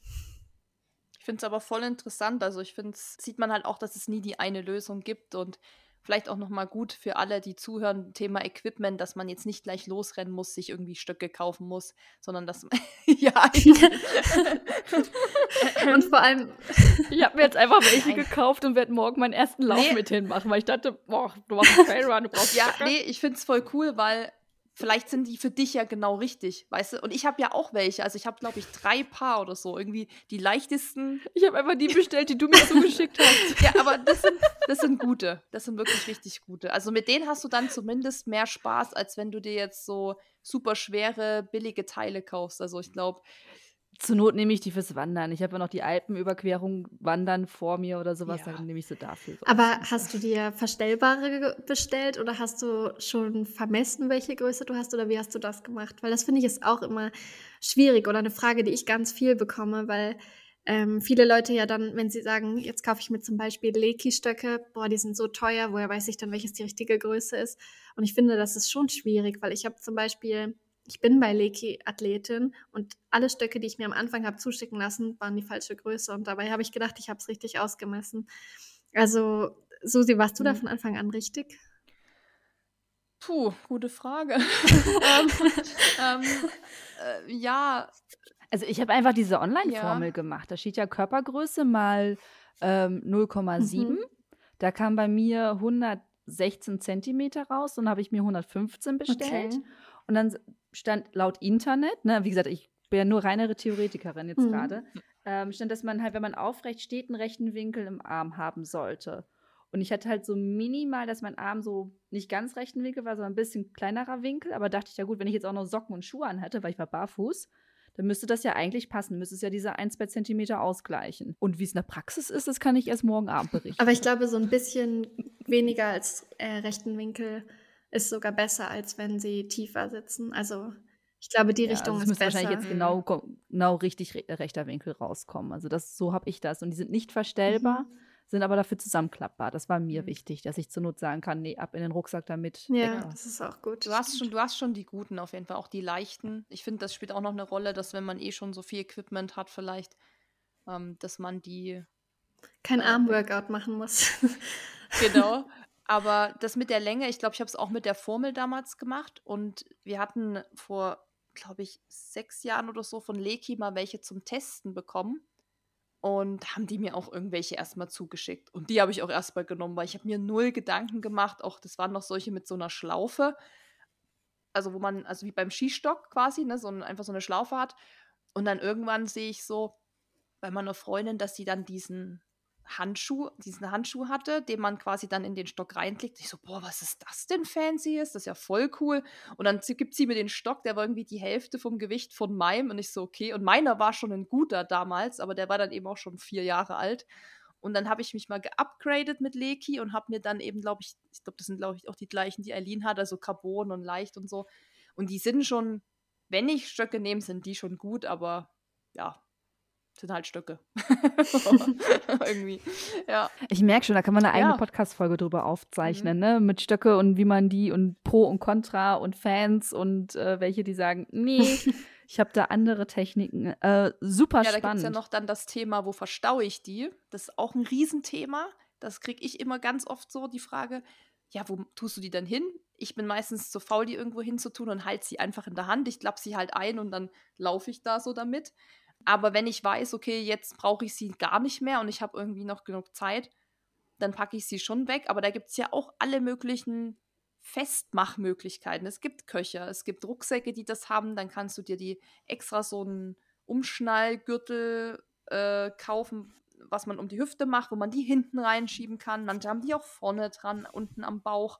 Also ja, das ist wirklich wie eine eigene Podcast-Folge. Das ist eine eigene Wissenschaft für sich.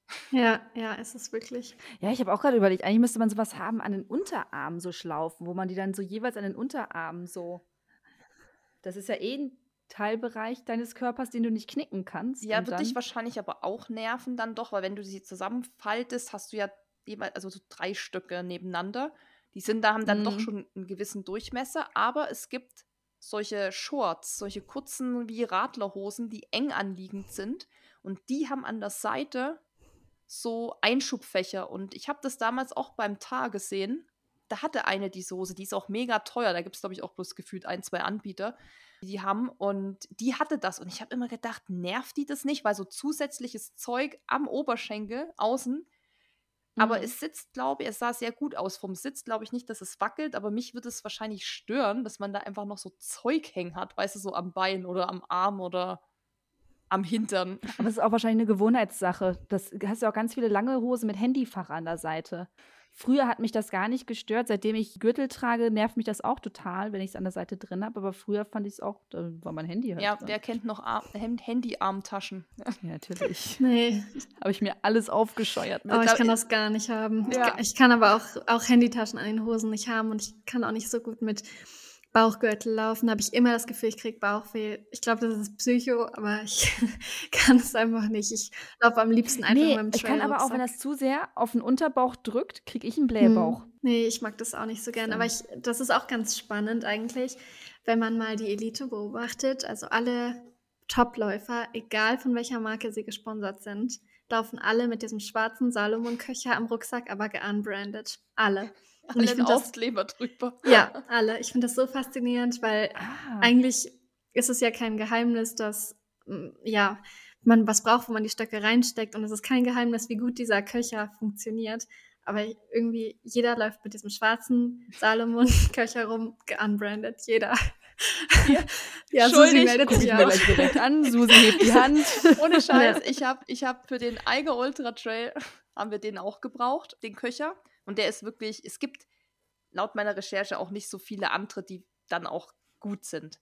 Also Nein. das ist schon dieser Nonplusultra-Köcher. So. Und den hatten. Und den trägt man über den Rucksack, oder? Ja, man kann den oben einhaken, mhm. ähm, meine Schulterseite ja. und auf, dann so schräg über den Rücken, über den Rucksack tragen und unten auch wieder. Und das ist eben das Optimale, weil alle anderen Möglichkeiten. Ach, du an deinem genau, Rucksack? und alle anderen Möglichkeiten, die es so gibt mit Bändern und Gummis, mhm. sind meistens irgendwo nicht so gut befestigt wie der. Das stimmt. Das kann ich, da kann ich dir auch mal Bilder schicken, Eileen, von äh, wo wir den dran hatten da beim Eiger. Also ich konnte den bei mir tatsächlich nicht diagonal hinten ran machen, weil der Rucksack zu voll war, weil wir ja so viel Zeug mit hatten.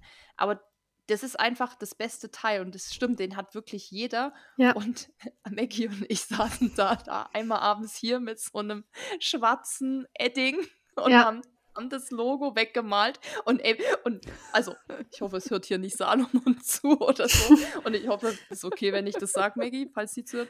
Sie hat dann gesagt, ja, ich mache doch nicht noch Werbung für Salomon und hat das, so, hat das so weggemalt. Das kriegst du ja nicht ganz weg, also es schimmert ja trotzdem durch, aber es stimmt, es haben alle diesen Köcher und ich frage mich auch jedes Mal, warum die anderen Brands nicht einfach nachziehen und ihre eigenen Köcher rausbringen, weil jeder braucht die halt, der Stöcke hat. Also ich glaube, bei The North Face zum Beispiel, wir im Athletenteam arbeiten da jetzt schon seit einem Jahr etwa dran. Also mal schauen, ob das jetzt was wird. Ah, ja. Aber bisher hast du da voll und ganz recht. Und alle, ja, halt gerade die, die bei anderen Marken sind, die dann wissen, sie kriegen Ärger, wenn man dann ein Salomon-Logo sieht, die haben fast immer so ein Kreppband dann noch über den Edding geklebt, weil man es nicht wegbekommt. Das ist ganz lustig. Ja, ich, im Pro-Tipp von meiner Seite, was das äh, Wegmachen angeht, wäre auch, sich so einen Patch zu kaufen. Ja, ähm, stimmt. Und stimmt. einfach drüber zu nähen. Und da kann man sich irgendwie einen lustigen Patch noch kaufen, der irgendwie oder vielleicht hat die Brand sogar, wo man gesponsert wird, ähm, so ein Ding. Aber ja, das ist halt. Nee, mit so einem richtig schlechten ähm, Spruch, so ähm, umdrehen wäre jetzt auch doof ja. Richtig, richtig schlechtes, richtig stumpfes. ich hatte auch schon mal so einen Aufnäher gebraucht, weil ähm, ich auch einen Artikel hatte, den es leider bei North Face auch nicht gab. Und da habe ich das auch gemacht und da habe ich mir auch so ein Patch gekauft und das Und es war so ein ganz schlechter. Es, es, gibt viele Fotos und wenn man da genau drauf achtet, sieht man das auch. Und da sind irgendwie so, so eine Kuh, aber so, so comic-mäßig gemacht und dann steht irgendwie drüber Grindelwald, mhm. Schweiz oder so. das ist wirklich. Und ähm, so ja, Touri-Ding. So Touri und letzt, die waren sind ja auch teuer. Ein Grindelwald ja, in ja. der Schweiz, so ein Patch kostet dann auch mal 12 Euro. Und dann, wenn wir die Fotos gucken oder, den, oder die Videos, sagt immer irgendjemand, ey, du und dieser Aufnäher. so, aber ähm, ja, ich finde, da muss man nicht mit dem Edding rummalen. Also. Mein Aber die sind, die, diese Köcher sind deswegen auch fast immer ausverkauft. Das ist echt spannend. Das scheint ja, die einfach jeder zu benutzen. Ja, ja das ist krass. Also ich, ich habe jetzt gerade mal eine schnelle Google-Suche angeschmissen und äh, jetzt gerade gibt es hm, sie. Dann solltest du zuschlagen und einen schönen Patch dazu kaufen. ich, ich glaube, bei Eileen ist es noch egal. CC äh, ist ja nicht ähm, limitiert, oder? Oder ja, oder Susi, ich bin nicht gespannt. Susi, du könntest einen Patch vom Podcast machen und dann würden jeder, der den jetzt hört und der das jetzt kauft, das zukünftig tragen. Das wäre jetzt stimmt. cool. Ja. Das ist mein ähm, Logo-Abdeck-Patch für alle, die Logos ab abkleben müssen. Ähm, ja, aber interessant. Also Köche, ja, ist auch ein großes Thema.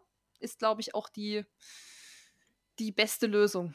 Also ich habe das auch hier mit am Rücken mal probiert und so hinten am unteren Rücken. Pff, geht alles gar nicht. Also. Ja, ja, genau, dafür habe ich, hab ich so eine Hose und eben auch so einen Salomon-Gürtel, wo noch so. Mhm. Zumindest die ja. North Face-Rucksäcke, die ich habe, die können, da kannst du ja auch die Stöcke hinten reinstecken in den Rucksack. Quasi waagerecht. Da gibt es quasi unten dran noch so ein, wie nennt man das, mhm. so eine Schlaufe. Ich habe mir die zugenäht für den UTMB, damit ich die CCC-Pflichtausrüstung äh, reinkriege, habe ich mir eine Seite zugenäht und in die andere einen Gummizug gemacht und dann habe ich da eine Regenjacke reingepresst. Ah, nicht mhm. schlecht. Da gibt hier richtige Hacks kommen hier noch ja, also, ähm, ans Tageslicht. Ja, was, wir da, was wir da rumproduziert haben, also wir haben ja so ein Chalet dann während der UTMB-Woche oder auch schon die Wochen davor mit den Athleten gehabt und ich weiß noch, dass Jonathan Albon und ich, wir saßen so oft unten auf diesem Teppich und er war wirklich der wie ein Genie, was der da ran gefixt hat seit Monaten, dass alles von Pflichtausrüstung da ist, aber so leicht und klein wie möglich ist. Und also da habe ich so viel gelernt. Unfassbar. Ja, ich kenne nur die Hacks-Thema äh, lange Hose mitnehmen. Ist ja, ja, auch oft Pflichtausrüstung, dass man eine, eine Tight braucht. Ähm, dass dann Profis eine Strumpfhose mitnehmen. So eine Aber geht bei UTMB leider nicht durch. Nee, okay. Nope. Nein, leider nicht. Da brauchst ähm, du dann so ähm, eine richtige, oder? Ja, sie sind so genau, also mhm. mit allem so, so genau. Ich zum Beispiel in Nizza beim der UTMB World Series war es noch mehr Pflichtausrüstung, die ich mitnehmen musste als beim CCC, weil sie haben Kälteset ausgerufen in Nizza, weil es halt für südfranzösische Verhältnisse kalt war oder nass war, weil es die ganze Zeit geregnet hat.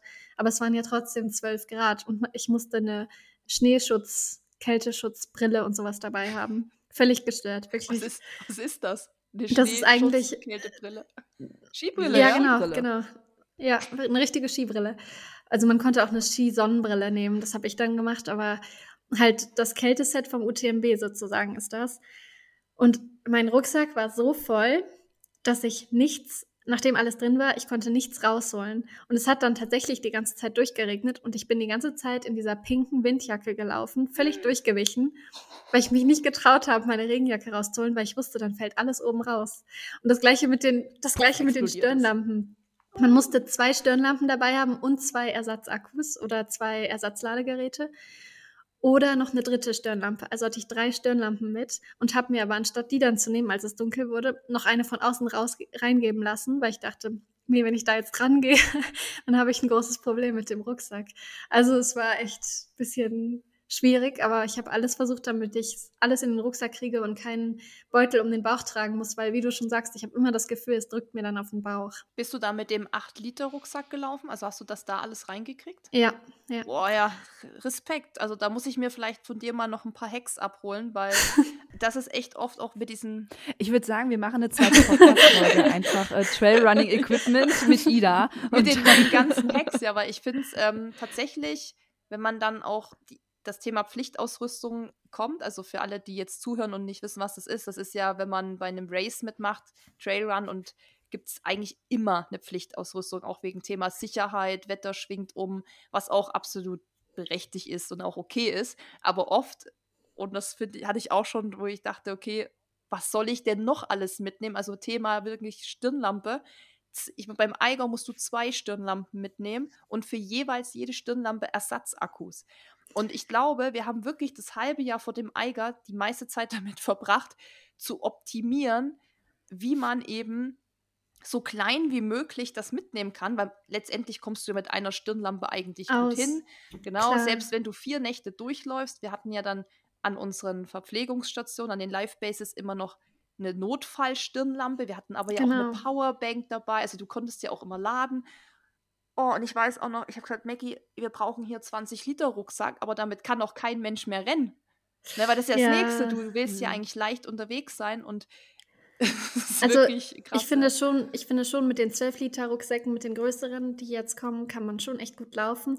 Aber zu dem Zeitpunkt hatte ich eben den nicht bedruckt mit den Sponsoren, die ich gebraucht habe. Und dann bin ich mit dem kleineren gelaufen. Aber ja, es ist verrückt. Also jetzt an, bei dem Marathon am letzten Wochenende brauchte ich auch eine Powerbank und ein Ladegerät für die Powerbank, wo ich mich gefragt habe, ich bin drei Stunden 20 gelaufen. Wo hätte ich da die Zeit gehabt, meine Powerbank aufzuladen? Oder wo hätte ich mit der Powerbank irgendwas anderes aufladen sollen, weil ich ja für alles andere auch Ersatz mitnehmen musste. Also manchmal ist es schon verrückt. Aber klar, im Ernstfall ist es wiederum wichtig, so wie das halt letzt, vorletztes Jahr war, als da beim TDS da jemand verunglückt ist und dann alle nachts da stehen mussten und warten mussten, dass sie abgeholt werden. Klar ist es dann wichtig, dass du so viele Hosen und Jacken und Lampen und Sachen wie möglich mit hast. Aber sonst bin ich da ganz bei dir und denke mir nur, wo, wo soll ich das alles tragen? Ja. Das wiegt so viel wie ich. Wie. Ja. ja wir haben dann auch, ähm, als wir ausgestiegen sind beim Eiger, sagte dann Maggie zu mir auf der Bank, jetzt nutzen wir wenigstens mal das Pflichtequipment komplett aus, weil wir haben uns dann die Downjacke angezogen, diese Regenhose noch drüber, weil du kühlst dann ja schon aus, haben die Rettungsdecke über uns drüber gelegt. Also wir haben dann wirklich alles genutzt, Handy nochmal aufgeladen und haben gesagt, okay, jetzt hat sich's wirklich einmal gelohnt, weil ja, im besten Fall brauchst du das ja nicht und hast es nur zur Sicherheit mit. Aber da haben wir es eben auch gebraucht und waren ehrlich gesagt froh, dass wir dann alles dabei hatten. Das Thema mit dem Platz, das ist wirklich. Ist ein großes. Aber bei allen. Ich merke es, ich merke es. Aber ich finde es schon mal cool, muss ich sagen, dass sie eigentlich auch bei euch halt das kontrollieren. Also das erste ja. Mal so richtig erlebt habe ich das auch ähm, 2019 beim Mont Blanc Marathon. Das war auch Grand Trail Red Series. Da wurde ich sechs Kilometer vorm Ziel rausgenommen und musste meine komplette Ausrüstung zeigen. Da habe ich mich richtig geärgert, weil ich halt, das war nur stichprobenartig und da geht es ja dann schon um Plätze. Natürlich, ich bin nicht um den Sieg gelaufen vorne, aber ich wollte in die Top 20 laufen und weil es ein World Series Rennen war.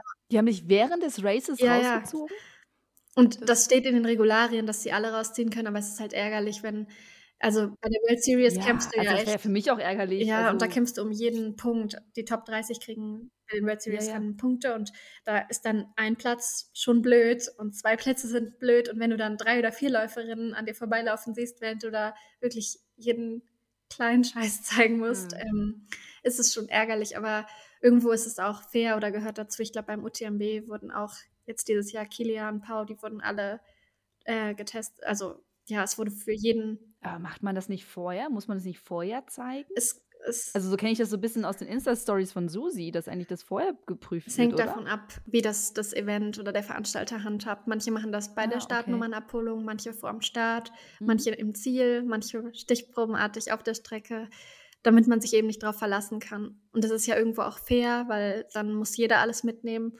Aber wenn man dann erwischt wird, also erwischt wird in dem Sinne, dass man alles rausholen muss, ist es schon ärgerlich. Also es fände sogar ich, die für nichts läuft, ähm, fände ich das auch ärgerlich. Ich finde auch bei den Top einfach. 10 oder 20, je nachdem, sollten sie dann vielleicht einfach alle kontrollieren. Dann wäre es halt fair.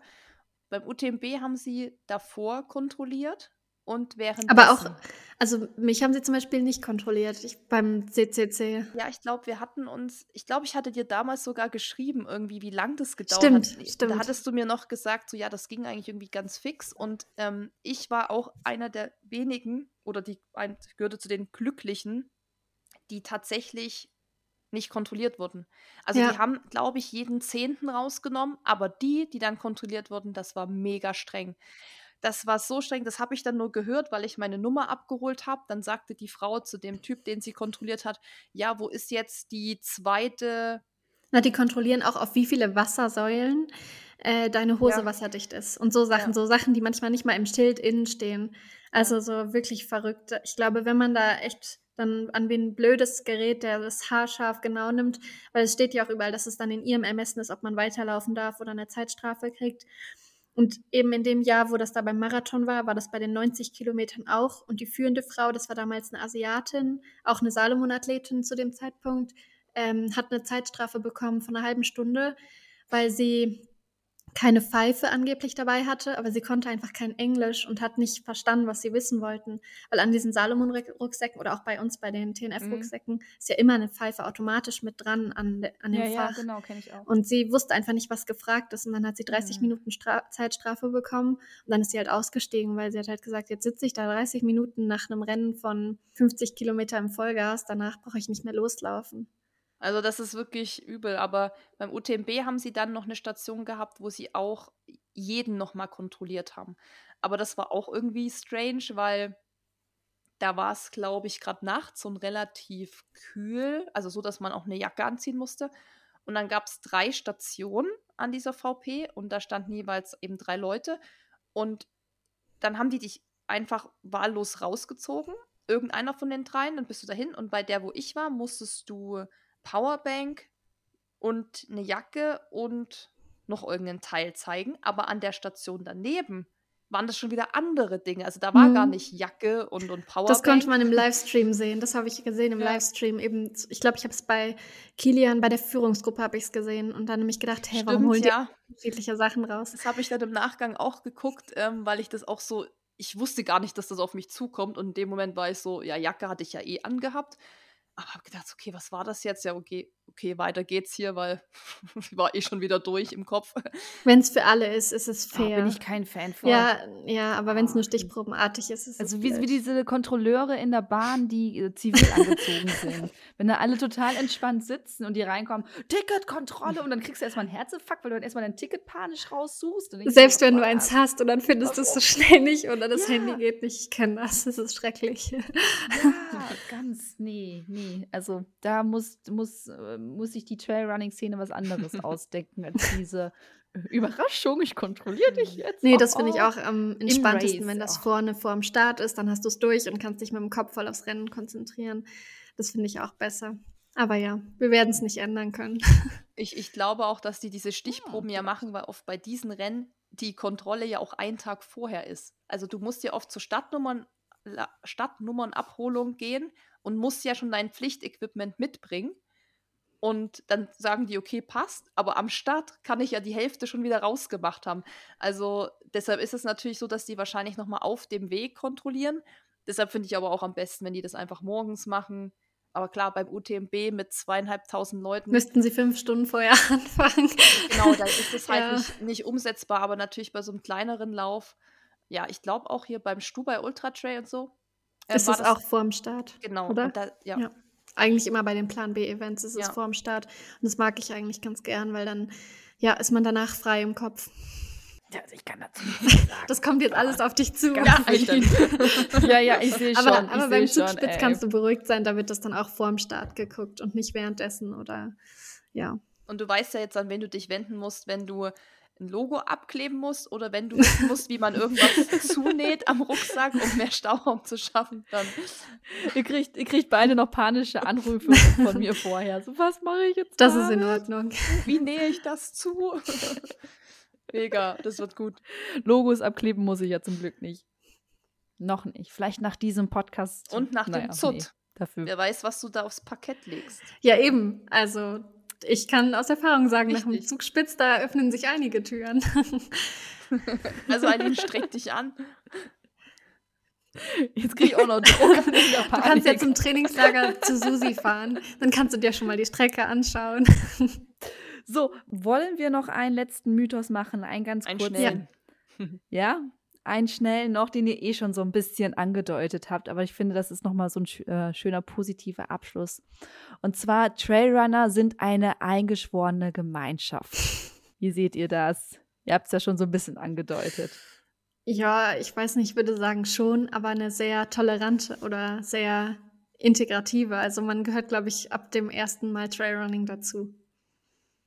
Voll, sehe ich genauso. Susi, Ist dir wunderschön. gefallen, glaube ich, Alina, so. Genau. Willkommen, willkommen. Ja, du, du bist ja schon angemeldet Oh. und trainierst ja schon, also bist du ja schon Teil der Community. du hast dir Stöcke gekauft. Du hast ähm, unsere Tipps für die Pflichtausrüstung. Ich meine, was willst du mehr? Okay, gut. Also wirklich, der Podcast kann nicht schöner werden. Dementsprechend an dieser Stelle bedanke ich mich ganz herzlich äh, bei dir natürlich, Susi, für deine ganzen Pro-Tipps. Und natürlich der fetteste Danke geht an Ida, dass du uns mitgenommen Applaus, hast, dass du Applaus. dich diesen ganzen Mythen gestellt hast und deine ganzen Tipps und Hacks mit uns geteilt hast. Ähm, also ich fühle mich gerade motiviert und bestärkt und ich hoffe auch jeder, der zugehört Ja, hat. vielen Dank. Und also, dass ich dabei sein durfte. Mir hat es super viel Spaß gemacht mit euch beiden. Ja, aber ich fand es auch voll cool. Coole Mythen. Ähm, waren coole Themen dabei und ich hoffe, dass natürlich auch viele was mitgenommen haben und äh, ja, sich jetzt nicht von der Pflichtausrüstung oder von dem Check abschrecken lassen, weil so schlimm ist es dann auch nicht. Genau. Ansonsten kann man einfach nachher nächstes Mal äh, mitsprechen und sagen, ja, Ja. da wurde ich auch. Genau. Damals. So, dann vielen, vielen Danke, Dank an euch beiden und äh, bis hoffentlich ganz bald. Danke. Ciao. Dankeschön. Tschüss. Wenn dir dieser Podcast gefallen hat, hinterlass uns eine Bewertung und abonniere diesen Kanal, damit du auch in Zukunft keine Folge mehr verpasst. Für noch mehr Motivation und Trainingstipps folge uns auf Instagram unter dem Namen RunSkills sowie auf Facebook und Pinterest oder besuche unsere Website www.runskills.de.